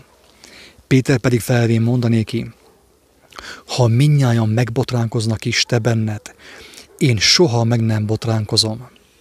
Jézus azt mondja, oké, ezt mindenki ismeri, tehát Péter ugye, tehát Péter úgy volt, mint ahogy nagyon sokan vagyunk, kedves hallgatók, hogy megvolt a lélek benne, a lélek készen volt, Péternek a lelke már készen volt a mennyek országára, de az, az ő teste még erőtlen volt. Az ő teste nem tudott engedni a léleknek.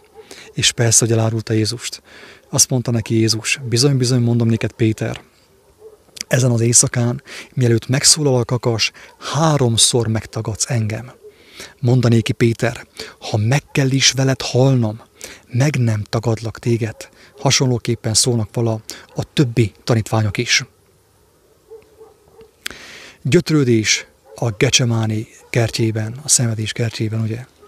Akkor elméne Jézus velük egy helyre, amelyet Gecsemánénak hívtak, és mondta a tanítványoknak, üljetek le itt, míg elmegyek és amott imádkozom. És maga mellé vévén Pétert és Zebedeusnak két fiát kezdte szomorkodni és gyötrődni. Ekkor mondanékik, felette igen szomorú az én lelkem, mint halálig. Maradjatok itt és vigyázzatok, virasszatok velem.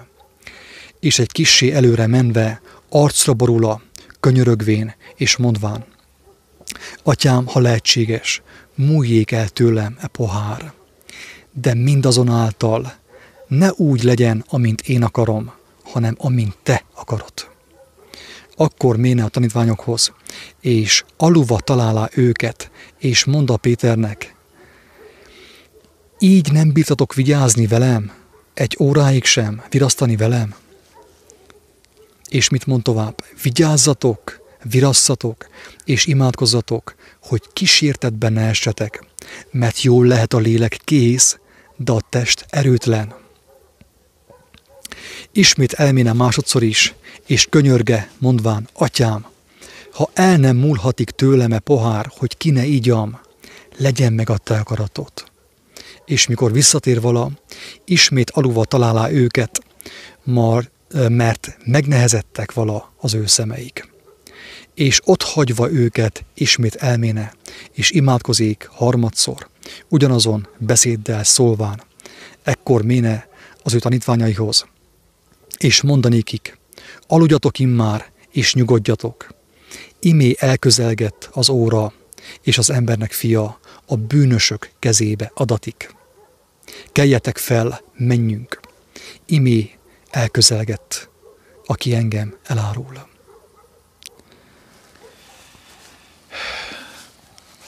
ez a lényeg, többek között ez is a lényeg, hogy miért kellett Jézus eltávozzon testben, de lélekben itt van köztünk.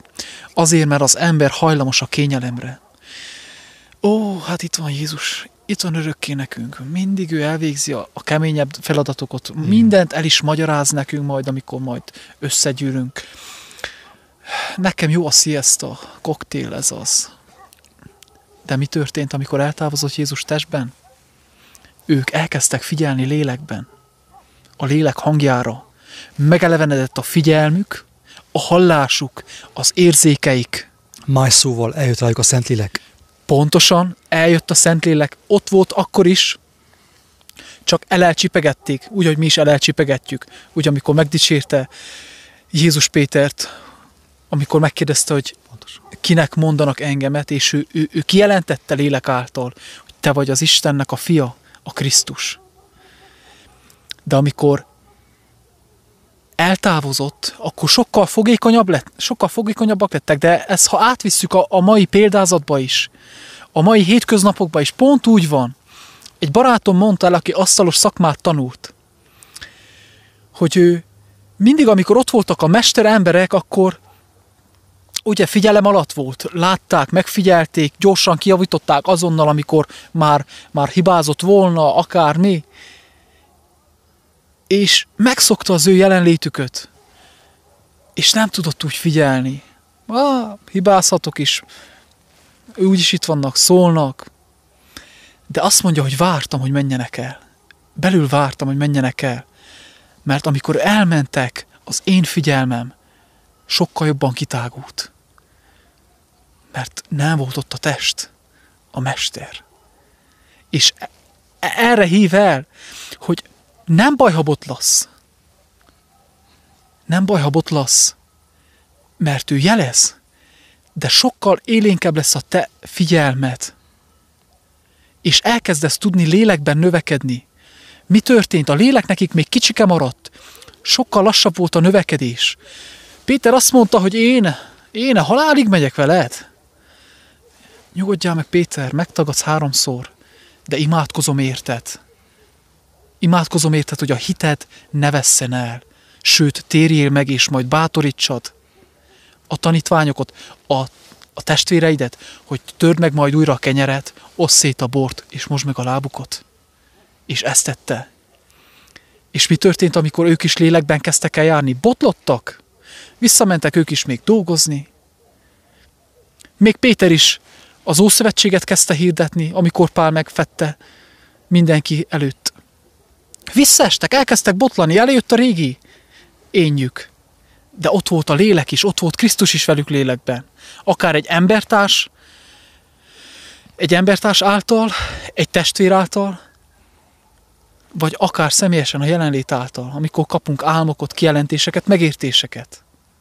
De az a lényeg, hogy ők jártak és megosztották, megtörték, és lélekben nagyon elkezdtek növekedni olyannyira, hogy amikor Pétert szegezték keresztre, ő alázattal azt mondta, hogy jól van, ha eljött az idő, a megváltásom és a megdicsőülésem ideje, hogy megdicsőítsem az atyát és a Krisztust. Csak akkor kérlek, fejjel lefelé, mert én nem vagyok méltó úgy meghalni, mint a mesterem. Milyen lélek jelenlét lett már úrrá ebben az emberben? Ki se lehet mondani. Erre hív el minket. De először a kicsi lépéseket kell megtegyük. Először a kicsi próbáknál kell helytálljunk. És ha azoknál helytállunk, jön a több többet elbírunk. Ez egy folyamat, ez egy csodálatos út. Dicsőséges út. Miközben Levike beszélt, olyan, olyan képet láttam, hogy, hogy, hogy nem tudom, hogy el tudom-e mondani. Annyira durva, kedves hallgatók, hogy mennyire fontos, hogy, hogy megértsük, hogy mi az, hogy úrvacsora. Miért ilyen erőtlen a kereszténység, kedves agatók? Azért, mert azt hiszik úrvacsorának, ami nem úrvacsora, és ami az úrvacsora volna, azt nem gyakorolják. A kenyeret nem törik meg, és Isten nem tudja megszaporítani a kenyeret, mert nem szegik meg a kenyeret, kedves hallgatók ájtatos arccal bemegyünk a templomba, meg a közösségbe, meg a gyülekezetekbe, és ott valamit, valamit ott eljátszunk, és azt mondjuk, hogy jaj, olyan jó volt, olyan jó úrvacsora volt. Nem. Az úrvacsora az, kedves agató, amikor, amikor folyton vacsorázol. Nincsen sem reggeli, sem ebéd, hanem folyton vacsorázol, mert megértetted, hogy neked van szükséged arra, hogy amit te megkaptál már mostanig, talentumok formájában, kenyér formájában, megértés formájában, kijelentés formájában, azt, meg, azt megosszad, megtörjed, szétosszad, gyakoroljad és hirdessed, hogy még inkább megteljél lélekkel. De Levike mondta, hogy akkora legyen már a lélek benned, hogy már nem fér el a testben, kinövi a testet, és nem fogja érdekelni a lelkedet az, hogy a testeddel mi fog történni. Mert Péternek sem érdekelte, Pálnak sem érdekelte. Érted már, hogy mi az, hogy úrvacsora is, hogy mennyire fontos az úrvacsora és hogy meg fogsz halni, éhen fogsz halni az úrvacsora nélkül az igazi úrvacsora nélkül, amiről beszélgettünk ebben a videóban. Tehát nem azért csinálom, mert Isten ezt parancsolta, nem ezért csinálom, hanem azért csinálom, mert én megértettem. Isten nekem megvilágította a lényeget, hogy nekem van szükségem erre. Nekem van szükségem, hogy most mi itt beszélgessünk itt a hegyoldalban, Levikével, hogy kapjunk feedbacket, kapjunk próbatételt, kapjunk támadásokat, és megtörjük, és megosszuk, és még több megértés, és még több megértés. hogy a lelkünk táplálkozon a mindennapi kenyérrel, és növekedjen, és terebésedjen, és legyőzze a bűn testét. Kedves hallgató, mert Pál azt mondja a testek, nem azt mondja a fizikai test, ez biológia. Pál nem volt biológus. Pál azt mondja, hogy a bűn teste, a földhöz ragadt test, a bűzlő test, az öregedő test, a sír felé menetelő test, ez a halál teste, de hogy tudná a te lelket, az én lelkem legyőzni a bűn testét, ami a halált kívánja folyton, folyton a halálban jár az esze a romlásban, a rothadásban, az ismétlésben, az unalomban, a rutinban jár az esze neki folyton. Hogyan tudná a lélek legyőzni a bűntestét, hogyha nem történik meg az, amit Levike mond, hogy a mérlegnek a mennyei oldalán már sokkal nagyobb a súly, mint a balfelüli oldalán, a testi oldalán. Hogyan tudnám másképp legyőzni a lélek a testet? Hogyan tudna felmenni a mennybe? Hogyan tudna olyan könnyűvé válni, hogy felmenjen a mennybe, felemelkedjen? Úgy, hogy meg van telve a, a, az Isten lelkével, az igazsággal, a Krisztus beszédével, mert megtörte, úrvacsorázik egyfolytában, úton, útfélen, mindenkinek ezt mondja, miről beszélgessünk? A lóerőkről, a Covidról, Amerikáról, az oroszokról, még meddig Tom és Jerryről beszélgessünk? Még meddig? Mi lesz így velünk, ha így folytatjuk tovább? Pontosan, úgy, ahogy a testnek szüksége van a, a fizikai táplálékra, pont úgy a léleknek is szüksége van a lelki elederre. És ezt tette Jézus folyamatosan, hogy ő a lelki táplálékot osztotta intenzíven a tanítványok közt. Az volt a legfontosabb, a legerőteljesebb, mert hogyha az lenne a legfontosabb, amit gyakorol most a vallás, hogy ottan összegyűrünk és nagyokat eszünk, hát három és fél év után a tanítványok szerintem közel 200 kilósok lettek volna Jézus is, és annyi lélek jelenlét sem lett volna, hogy nem is tudom, hogy elszaladjalak, mert nem is tudtak volna elszaladni. Annyira meghíztak volna szegények. Tehát ők lélekben növekedtek, lélekben híztak idézőjelbe, gyarapodtak, és azt mondja Jézus, hogyha ketten vagy hárman összegyűltök, hogy megismerjétek az igazságot, az atyát, én ott vagyok, és táplálékot adok lelki eledelt, úgy, ahogy most adja a megértéseket, az újabbnál újabb kijelentéseket, az újabbnál újabb képes beszédeket. Mert eddig még a hőlékballon nekem soha nem jött. Csak most így egyszerűen bevillant. Tegnap a majonéz. A majonéz, igen. Tehát ez, ez az a táplálék, amire szükségünk van, és ez az, amire tényleg szükségünk van, hiszen tudom, hogy öt és fél évvel ezelőtt nekem nem kellett már több dönner Németországban, mert ettem eleget. Annyit, hogy már meghíztam, 20 kilóval több lettem. Közel 100 kiló voltam. Nekem nem a fizikai táplálékra volt szükségem, hanem az ő lelki táplálékéra, magára, Krisztusra, aki lélek. És amikor ő bejött az én szívembe, az én életembe, hát tudjátok meg, hogy ott, a, ott a nekem nem kellett semmilyen testi élvezet. Persze ettem, de egyszerűen azzal kellett elteljek, azt töltött el engemet, és én levegőben jártam, a mennyországban jártam, és ő ezt akarja megadni nap mint nap. Azáltal, hogy én benne élek, benne járok, őt hirdetem. Ha beszélek, az igéről beszélek, az életről beszélek, miről beszélek másról? A halálról, a múlandóságról? Eleget beszéltem. El és hátra.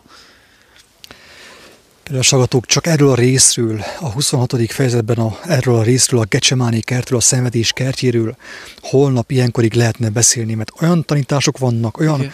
Isten, hogyha ezt megeleveníti, akkor egyfolytában csorog az olaj, amiről tegnap beszéltünk, folyik ránk az olaj, és amiről ma is beszéltünk. Istentől, fenn a mennyből ömlik ránk az olaj, és Isten felemel, kivesz a testünkből, és felemel mindenestől az égbe. Tehát Jézus, amit megmutat a, a szenvedés kertjében, az, az, az egy olyan dolog, kedves hallgatók, hogy rád is érvényes. Ne felejtsük el ezt. Rád is érvényes, rám is érvényes. Ezt mind végig kell csináljuk.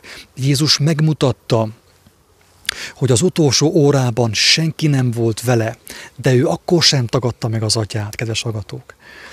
Tehát ugye mi még gyengék vagyunk, és hogyha elesünk, akkor lehet, hogy megtagadjuk az atyát, vagy az igazságot, a Krisztust, hogyha nincsen velünk valaki, aki velünk megtörje kenyeret. De mi készen kell álljunk, akkor vagyunk mi tökéletesek, kedves hallgató, mert azzal kezdtük ezt a részt, a tökéletességgel. Akkor válunk tökéletessé, amikor, eh, amikor bekerülünk abba az állapotba, hogyha már nincsen sem Levike, sem Péterke, sem Jóska, sem Tibor, senki nincsen, senki nincsen, és jön a kísértő óriási erővel, akkor sem fogom megtagadni, hanem azt mondom, Istenem, hát a testem erős nem kívánja keresztrefezítést. Mindazonáltal legyen meg a te akaratod, mert a szent és tökéletes. Ha van nekem utitársam, akkor is hűséges maradok és vagyok. Ha mindenki alszik, ha alszik Péter, alszik mindenki mellettem, nekem akkor is hűségesnek kell lennem, és azt kell mondanom, hogy Istenem, bár a testem ellenkezik, legyen meg a te szent akaratod, mert az tökéletes. Tehát nem biztos, hogy, nem biztos, hogy veled is ez nem fog megtörténni, sőt, könnyen elképzelhető meg fog történni, hogy senki nem lesz ott. Sem tesóka, sem palika, sem jancsika, sem a gyüli, sem a templom, senki nem lesz ottan. Van-e olaj a lámpásodban? Van-e bőségesen olaj a lámpásodban? Ettél-e bőségesen kenyeret a mennyből? Mert ha igen, akkor te nem kell félj, mert lesz bőven abban az órában neked kenyér és olaj, mert nem tékozoltál, mert folyton vacsoráztál, és tőle táplálkoztál, nem a Facebookról, nem a világból, nem a hírekből, nem a propagandából, nem a gyenge viccekből, nem az összeesküvés elméletből, nem a kereszténységből, a hinduizmusból, a buddhizmusból, és nem az ufóktól, hanem tőle táplálkoztál, mert elhitted neki, mert kaptál te bizonyosságot a szívedben, hogy ő tényleg legyőzte a halált. Azért engedte, hogy megöljék, hogy megmutassa, hogy az igazság, amit ő szólt az ajkaival, legyőzte a halált. Te él meg azzal te is, és te is múlt legyőzted a halált. Mi is összeszoktunk gyűlni, sose tervezzük meg, eleinte, eleinte megterveztük, most már nem tervezzük, hanem hagyjuk a lélekre, hogy hozzon össze minket, és össze is hoz, és jó együtt lenni, megosztani a, a közös kenyeret, amit kaptunk az Úrtól, a bizonyságokat, a tapasztalatokat, nagyon-nagyon csodálatos. De mindezek mellett fontos az is, hogy az ember kimenjen a hétköznapokban, és vágyva vágyja, hogy megelevenítse őt is a lélek, hogy hallja direktbe, hogy Uram, most merre menjek, kinek szóljak, hogy szóljak, hogy a lélek őt is megelevenítse és növelje őt. Mert hogyha az emberek megmaradnak csak a gyüliben, abban, amiben a tanítványok is megvoltak maradva, és jön a, a farkas, és jön a megpróbáltatás, szétszélednek a juhok, és nem tud megtörténni az a növekedés, úgy egyén-egyénenként, ahogy a tanítványokkal is történt, hogy ime itt vagyok, vihetitek az én testemet is. Mert akkor örökké össze, örökké megtörténik az az állapot. Nem fog megtörténni a lelki növekedés. Mindig megmarad az, hogy lesz egy pásztor, aki mindenkinek megmond mindenkit, és általában ő a béres, legtöbb esetben ő a béres, és ő elfut. És szétszélednek a juhok is. Nem lesz meg a lelki növekedés, nem lesz meg a direkt kapcsolat az egy igazi pásztorral. És nem fog tudni az ember eljutni arra, amiért, amiért születtünk, hogy az ember eljusson a Krisztus teljességére. E, ez lenne a lényeg, hogy te benned is a Krisztus teljességre jusson. De én, én nem tudom neked a Krisztust megadni, odaadni. A Krisztus csak maga a Krisztus tudja megadni. Én csak rá tudlak vezetni. Bizonyságot tudok tenni róla. És a kedves neki tesző még jeleket, csodákat is, bármilyen formában, ahogy neki kedves. De hogyha te nem válasz vele szoros kapcsolatot, mély bensőséges kapcsolatot, ő nem fog tudni tégedet megtölteni.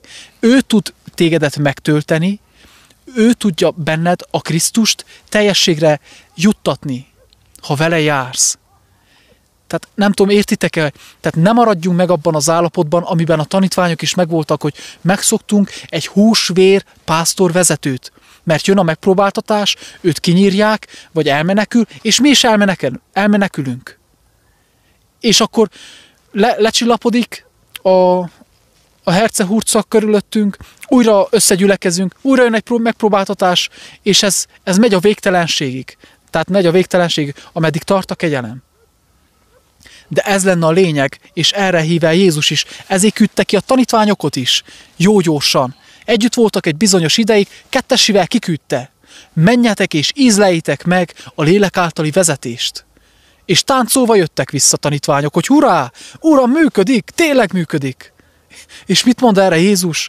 Hát hogy nem működne?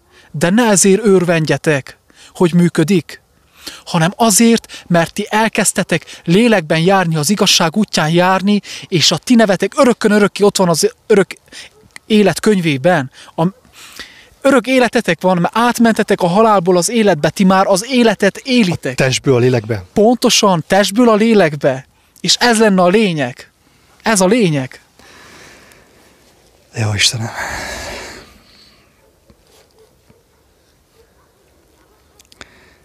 Mit mondjunk még?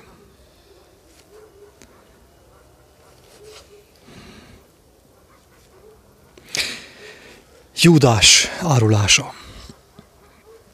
És még mikor beszél vala, imé Júdás egy a tizenkettő közül eljöve, és vele együtt sok nép fegyverekkel és fustélyokkal, a főpapoktól és a nép véneitől, a vezetőktől, ugye, jöttek a katonák, a vezetők küldik a katonát, katonákat, a vezetők tartják a kezükben a katonákat, a katonaságot, ma is.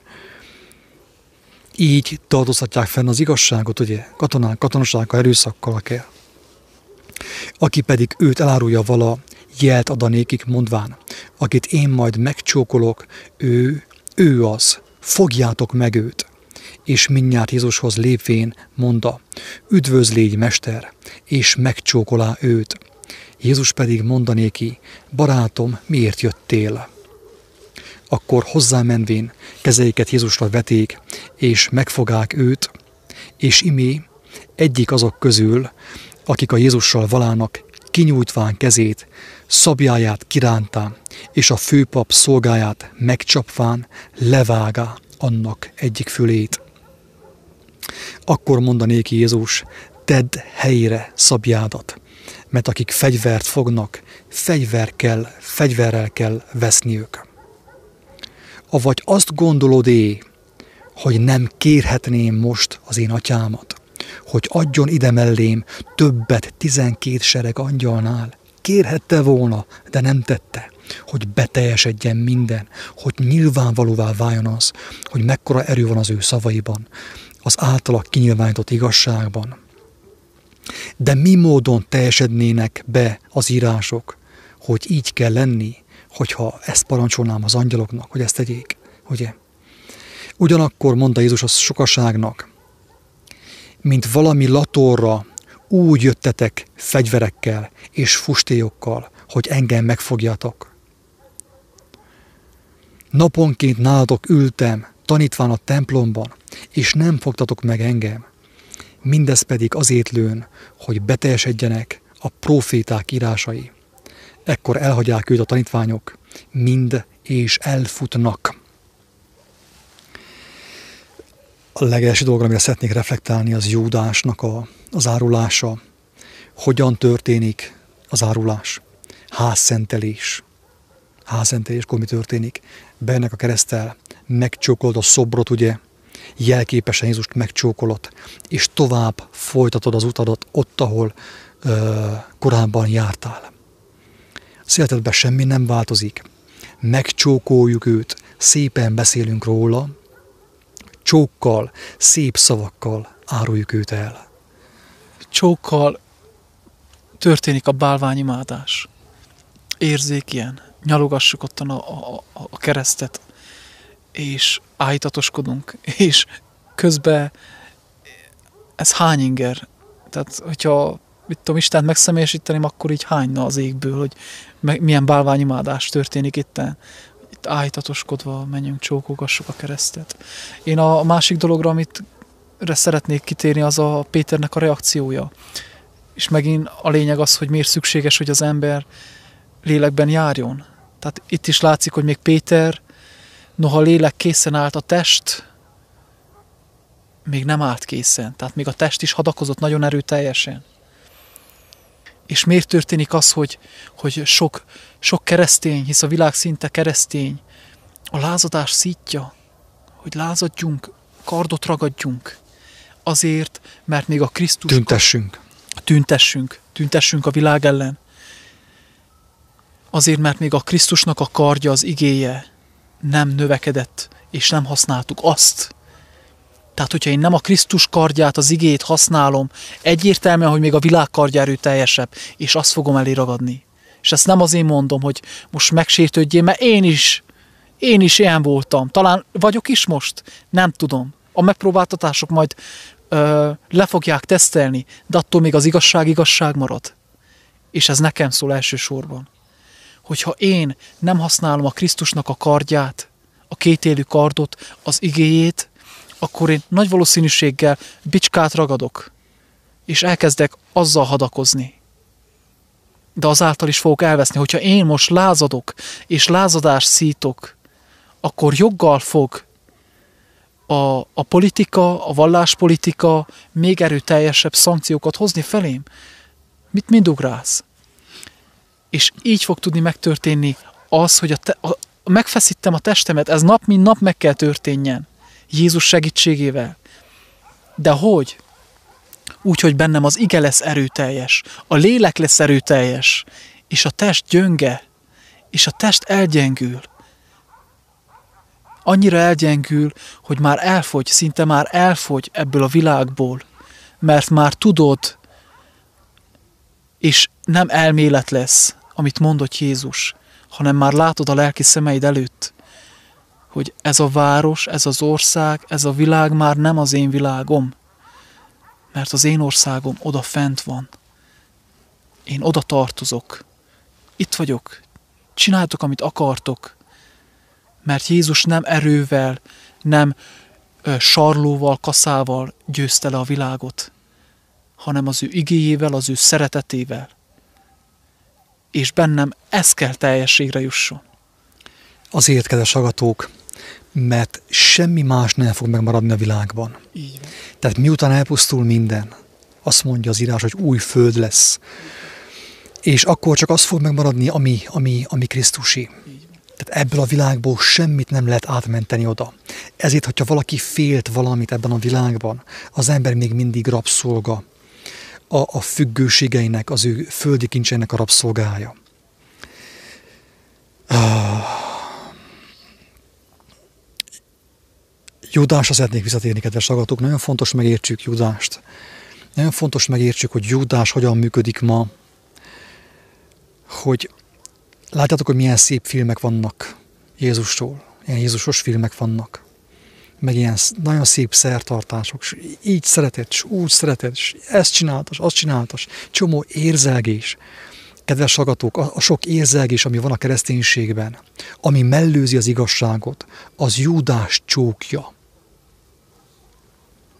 Tehát minden érzelgés, minden ilyen részigasság, féligasság, rózsaszín Jézus, ez mind Júdás csókja, kedves agatok. Ő meghalt azért, hogy a tiszta igazságot kapjuk, és azáltal megmeneküljünk, és mi őt elváltoztatjuk.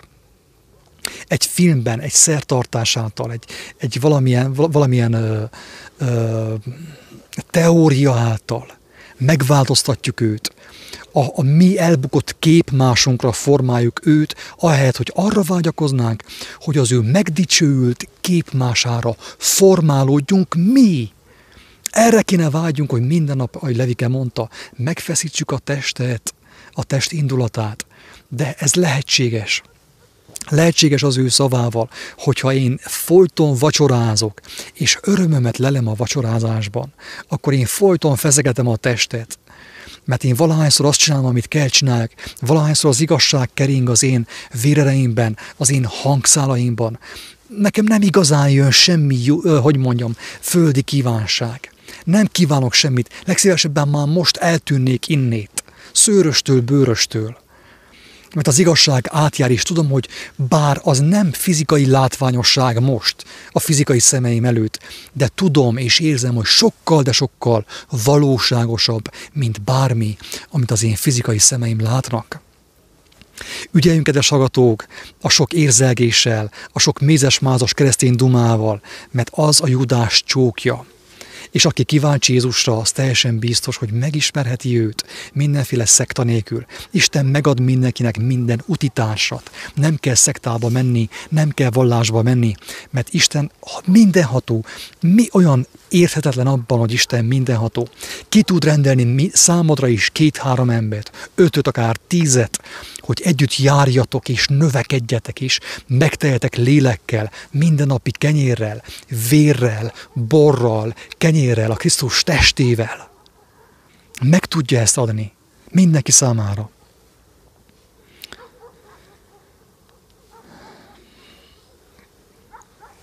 Jézus elfogatása, kihallgatása főpapnál. Amazok pedig megfogván Jézust, vivék Kajafáshoz, a főpaphoz, muszáj visszatérek a karthoz, a Péter kardjához. Ott meg van mutatva, ott, ott, ott, ott van a kard vége, kedves hallgatók. Az volt a testi embernek, mert Péter itt még a Levike mondta, itt még testi ember volt, a lelke készen volt, de a test az még mindig uralkodott, még mindig pattogott, még mindig szögdösött és pofázott a léleknek. Péternek az volt az utolsó karcsapása. Ő meg kellett értse, hogy az igazi kart, a Jézus beszéde, mert az a kart fogja szétválasztani a hamisat az igaztól, és az hamis meg lesz égetve. Minden el fog tűnni, ami hamis, csak ideig, óráig való. Az igazi kardot ragad meg, kedves agató. Az igazi kardot, amiről mi mostan beszélünk. Ha azt a kardot te megragadtad, örökön fogsz élni, bármennyire is hihetetlenül hangzik most neked ez. Elvitték Jézust a Kajafáshoz, a főpaphoz, ahol az írástudók és a vének egybegyűltek vala. Péter pedig követi vala őt távolról, egész a főpap pitvaráig, és bemenvén ott ül vala a szolgákkal, hogy lássa a végét. A főpapok pedig, és a vének, és az egész tanács hamis bizonságot keresnek vala Jézus ellen, hogy megölhessék őt, és nem találnának, mert ő teljes mértékben fedhetetlen volt, szent volt. És noha sok hamis tanú jött vala elő, mégsem találnának, utajára pedig előjövén két hamis tanú monda, ez azt mondta, leronthatom az Isten templomát, és három nap alatt felépíthetem azt. És fölkelvén a főpap mondanéki, semmit sem felelsz éj. Micsoda tanúbizonságot tesznek ezek ellenet. Jézus pedig hallgat vala, és felelvén a főpap mondanékik, néki, az élő Istennek kényszerítelek téged, hogy mondd meg nékünk, hogy te vagy a Krisztus, az Istennek fia, mondanék Jézus, te mondád. Sőt, mondom néktek, mostantól fogva meglátjátok az embernek fiát ülni az Istennek hatalmas jobbján, és eljönni az égnek felhőiben. Ekkor a főpap megszaggatá a maga ruháit, és monda, káromlást szólott, mi szükségünk van még bizonságokra. Imé most hallottátok az ő káromlását. Mit gondoltok? Azok pedig felelvén mondának, méltó a halálra. Akkor szemébe köbdösének, és arcul csapdosák őt, némelyek pedig botokkal verék, mondván, profitáld meg nékünk, Krisztus, kicsoda az, aki üt téged. Azt tudom ezt hozzáfűzni, hogy miért zavarta ezeket a vallási vezetőket? Az, hogy Jézus azt mondta, hogy az Isten én bennem, és én az Istenben, és én az Atya jobbjának, az Atyának a jobbján ülök. Tehát tudták, hogy ő az Istennek a fia, hogy ő Istennel egy. De miért zavarta őket ez? Miért volt az, hogy egyeseket nem zavart, sőt, egyesek nagyon örventek, el is fogadták, másokat meg zavart annyira, hogy meg is ölték őt.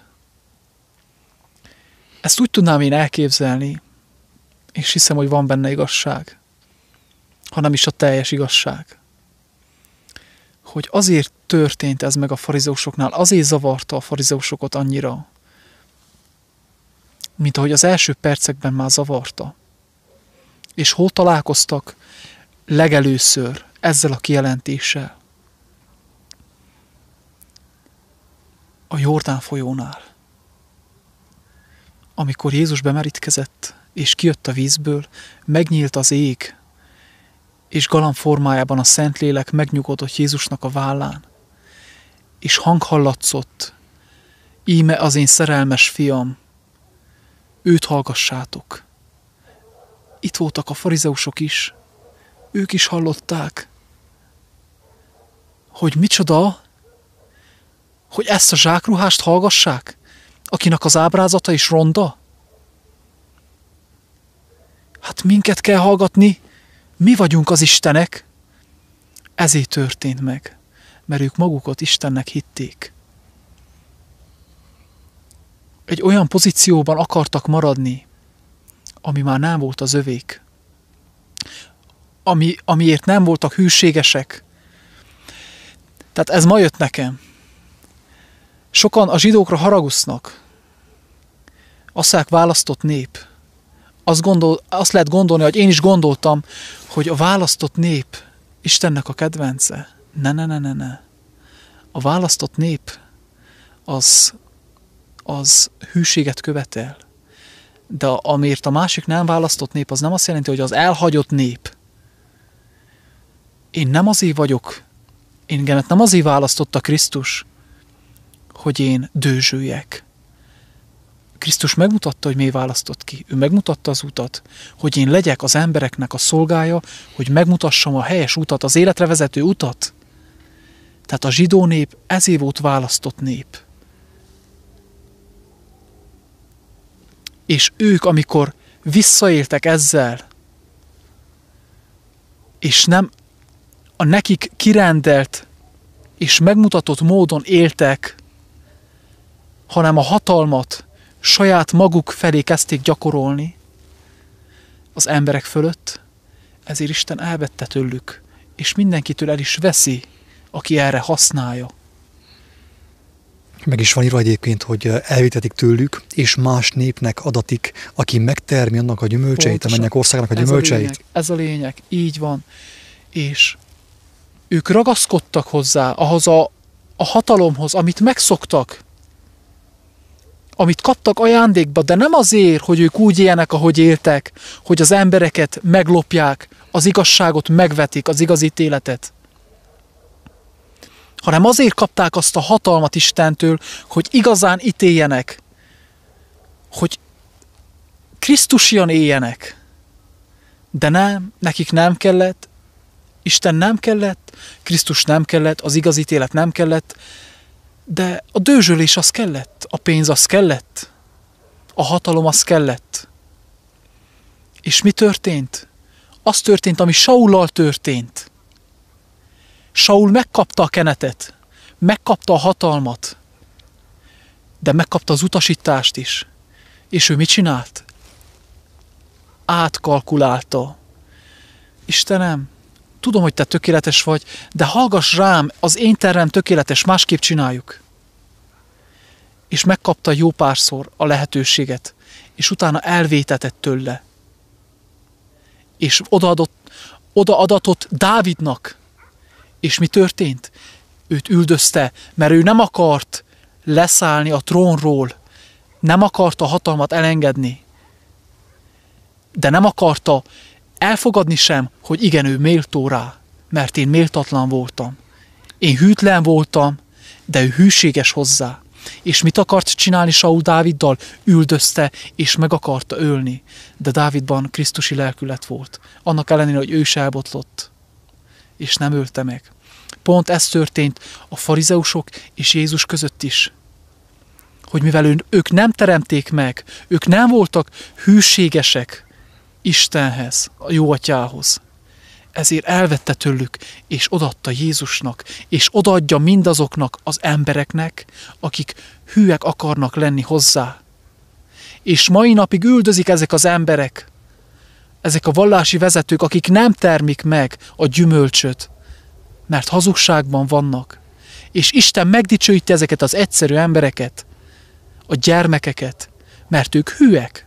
És Isten ezt nézi, a, szíve, a szíveket vizsgálja, hogy ki vágyakozik ő hozzá valóban, hogy megismerje az igazságot, hogy ő is igazsággá váljon, váljék. A jobb mondja, hogy én az igazságot magamra öltsem, és az igazság is magára öltött engemet. Egy élettünk. És mai napig üldözik, és fog, ezért lett a keresztény üldözés, mert a kereszténység elfogadta a hatalmat, a pénzt, és Isten megtagadta. És a keresztény üldözte a keresztényt az a keresztény, aki elfogadta a hatalmat, valláspolitika rangba került, üldözte azt a keresztényt, azt a hívőt, aki nem fogadta el a hatalmat. És ez történik. Ez történt a kezdetektől fogva, és ez fog történni, amíg le nem zárul ez a korszak. De Jézus megmutatta, hogy ha te engemet választasz, és hű maradsz hozzám, ha meg is ölnek, örökkön élsz. Örökkön élsz.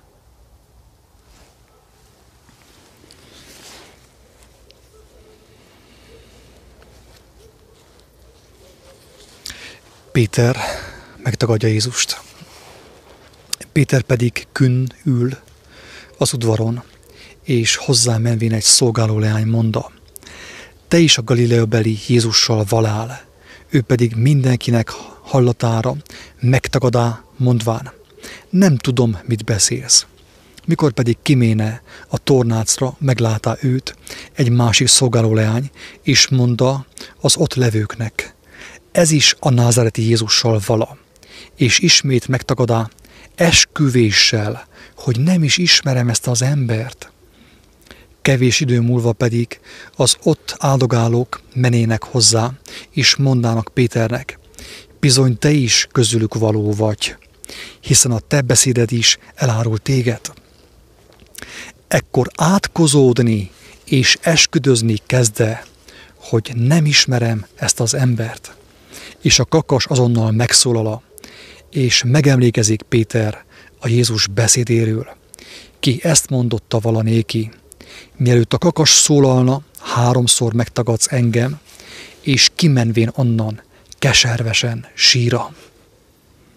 Kedves agatot, nem tudom, voltál-e így, én voltam így. Bár éreztem, hogy hova tartozok, tudom, hogy tudtam, hogy kitől kaptam az elhívást, tudtam, hogy, hogy ki szeretett engemet annyira, hogy, hogy az életét, a tulajdon életét ne sajnálja értem, mégis megtagadtam őt. És hogy tagadtam meg? Sokféleképpen. Sokféleképpen megtagadtam őt.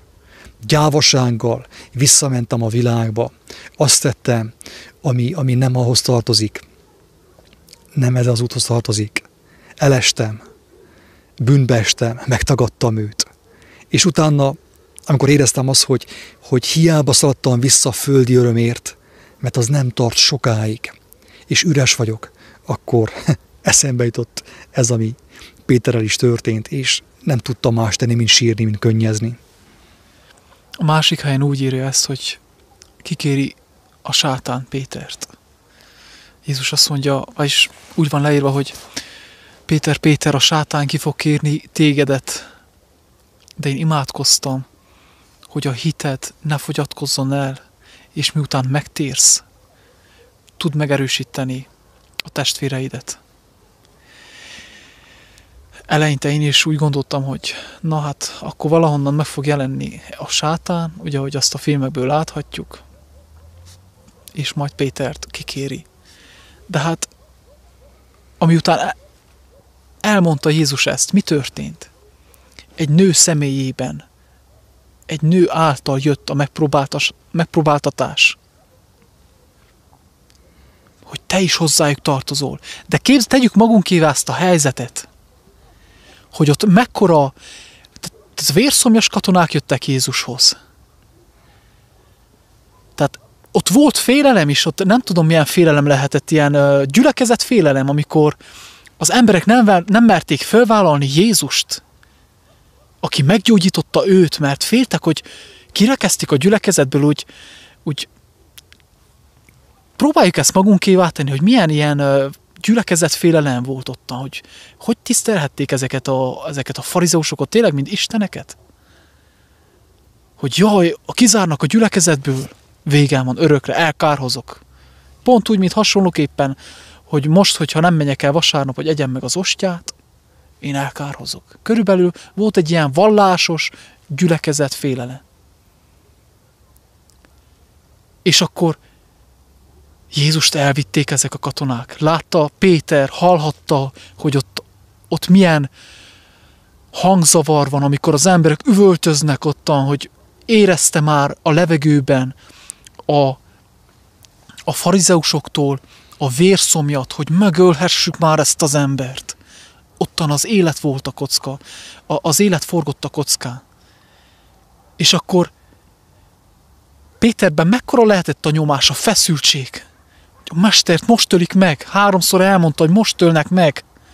És én most ígértem meg neki, hogy én a halálba megyek veled. És egyszer érkezik valaki, egy nő. Te is hozzá tartozol. És Péterbe mi jött? Én féltem az életemet, még nem hallhatok meg. Én még nem állok készen. Nem, nem ismerem őt. Tehát így kísértette meg a nőt, vagyis a nő Pétert, úgy, ahogy korábban Péter kísértette meg Jézust, hogy nem történhet meg ez veled. Földi, emberi, torz gondolkodás. Ezt mondja, földi, emberi, ördögi, torz gondolkodás, ahogy Pálapostól is mondja. Ez az a sátáni gondolkodás. Értitek már?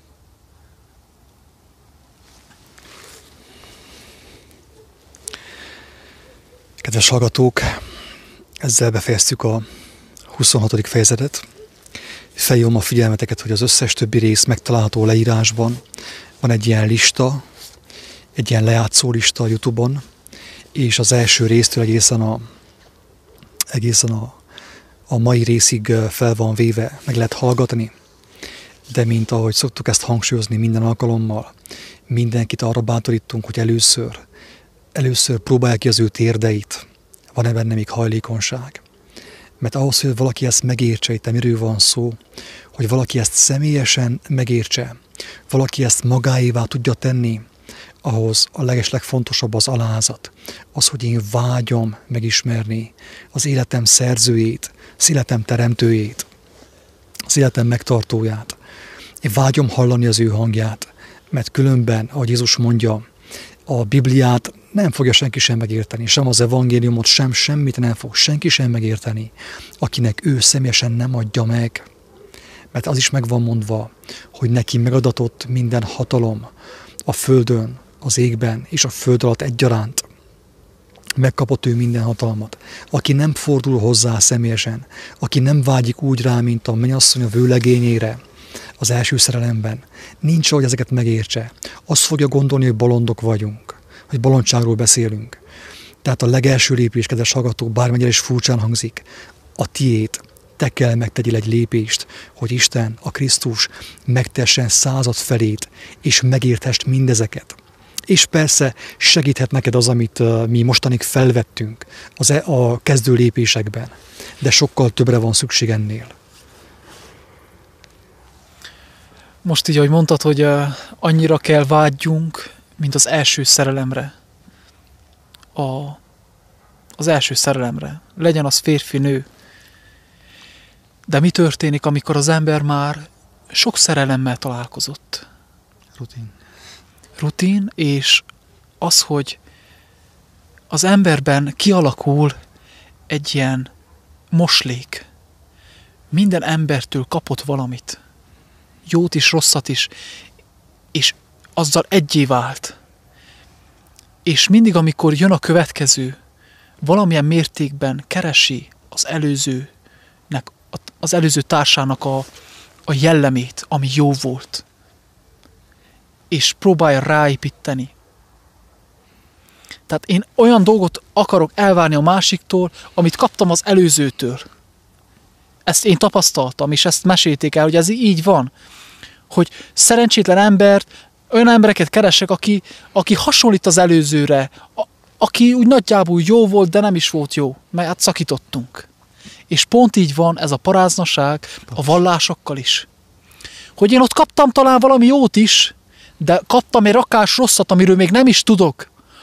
És én azt akarom rávetíteni Jézusra, az egyetlenre, az igazra.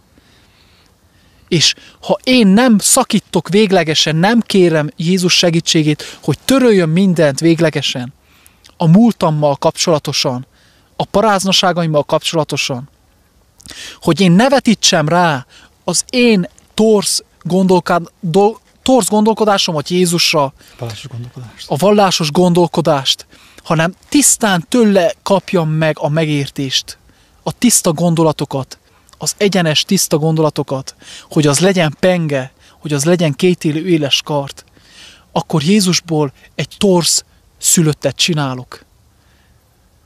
Magam És- számára. Pontosan így, ez, ez lesz bennem, és nem fogok tudni úgy élni, ahogy ő azt bemutatta, ahogy ő azt szeretné, mert én őt összemosom a vallásokkal.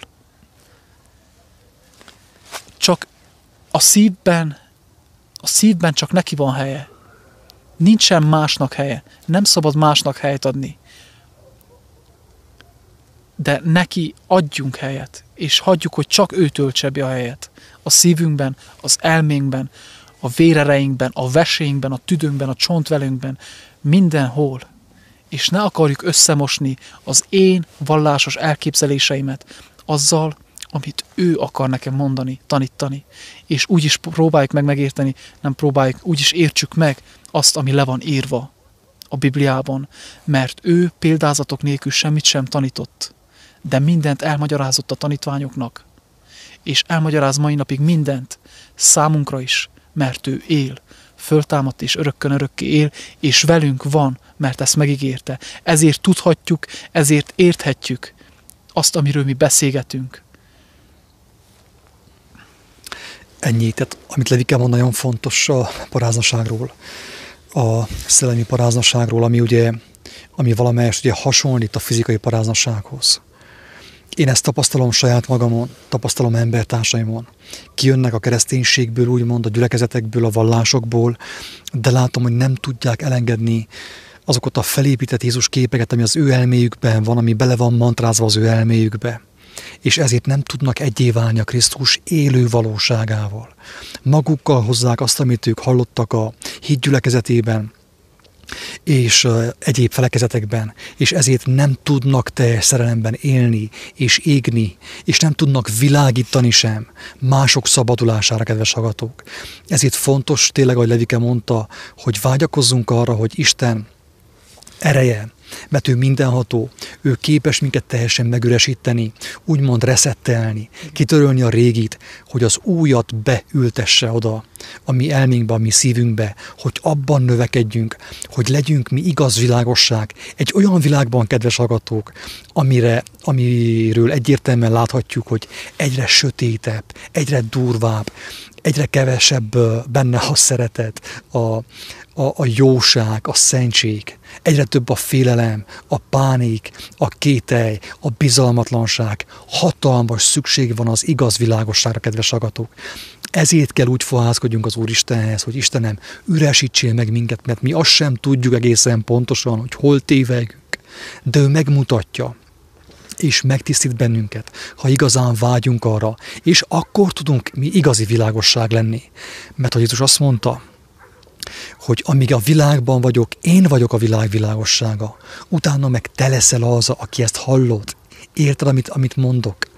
Te kell legyél a világ világossága, és ezért kell teljesen megüresedjél, teljesen megszentelődj, teljesen úgymond kitörlődjön belőled, belőlünk minden, amit mi felszettünk a világból, az ezotériából, a New Age-ből, a kereszténységből, hogy a Krisztusnak az élő valósága, a feltámadás ereje lakozzék bennünk sokak szabadulására. Teljesen, teljesen megüri, megüresíteni magunkat, tehát, de hát ez is lehetetlen számunkra. Én kell kérjem, hogy Uram, segíts megüresíteni magam, segíts megtisztítani engemet teljesen.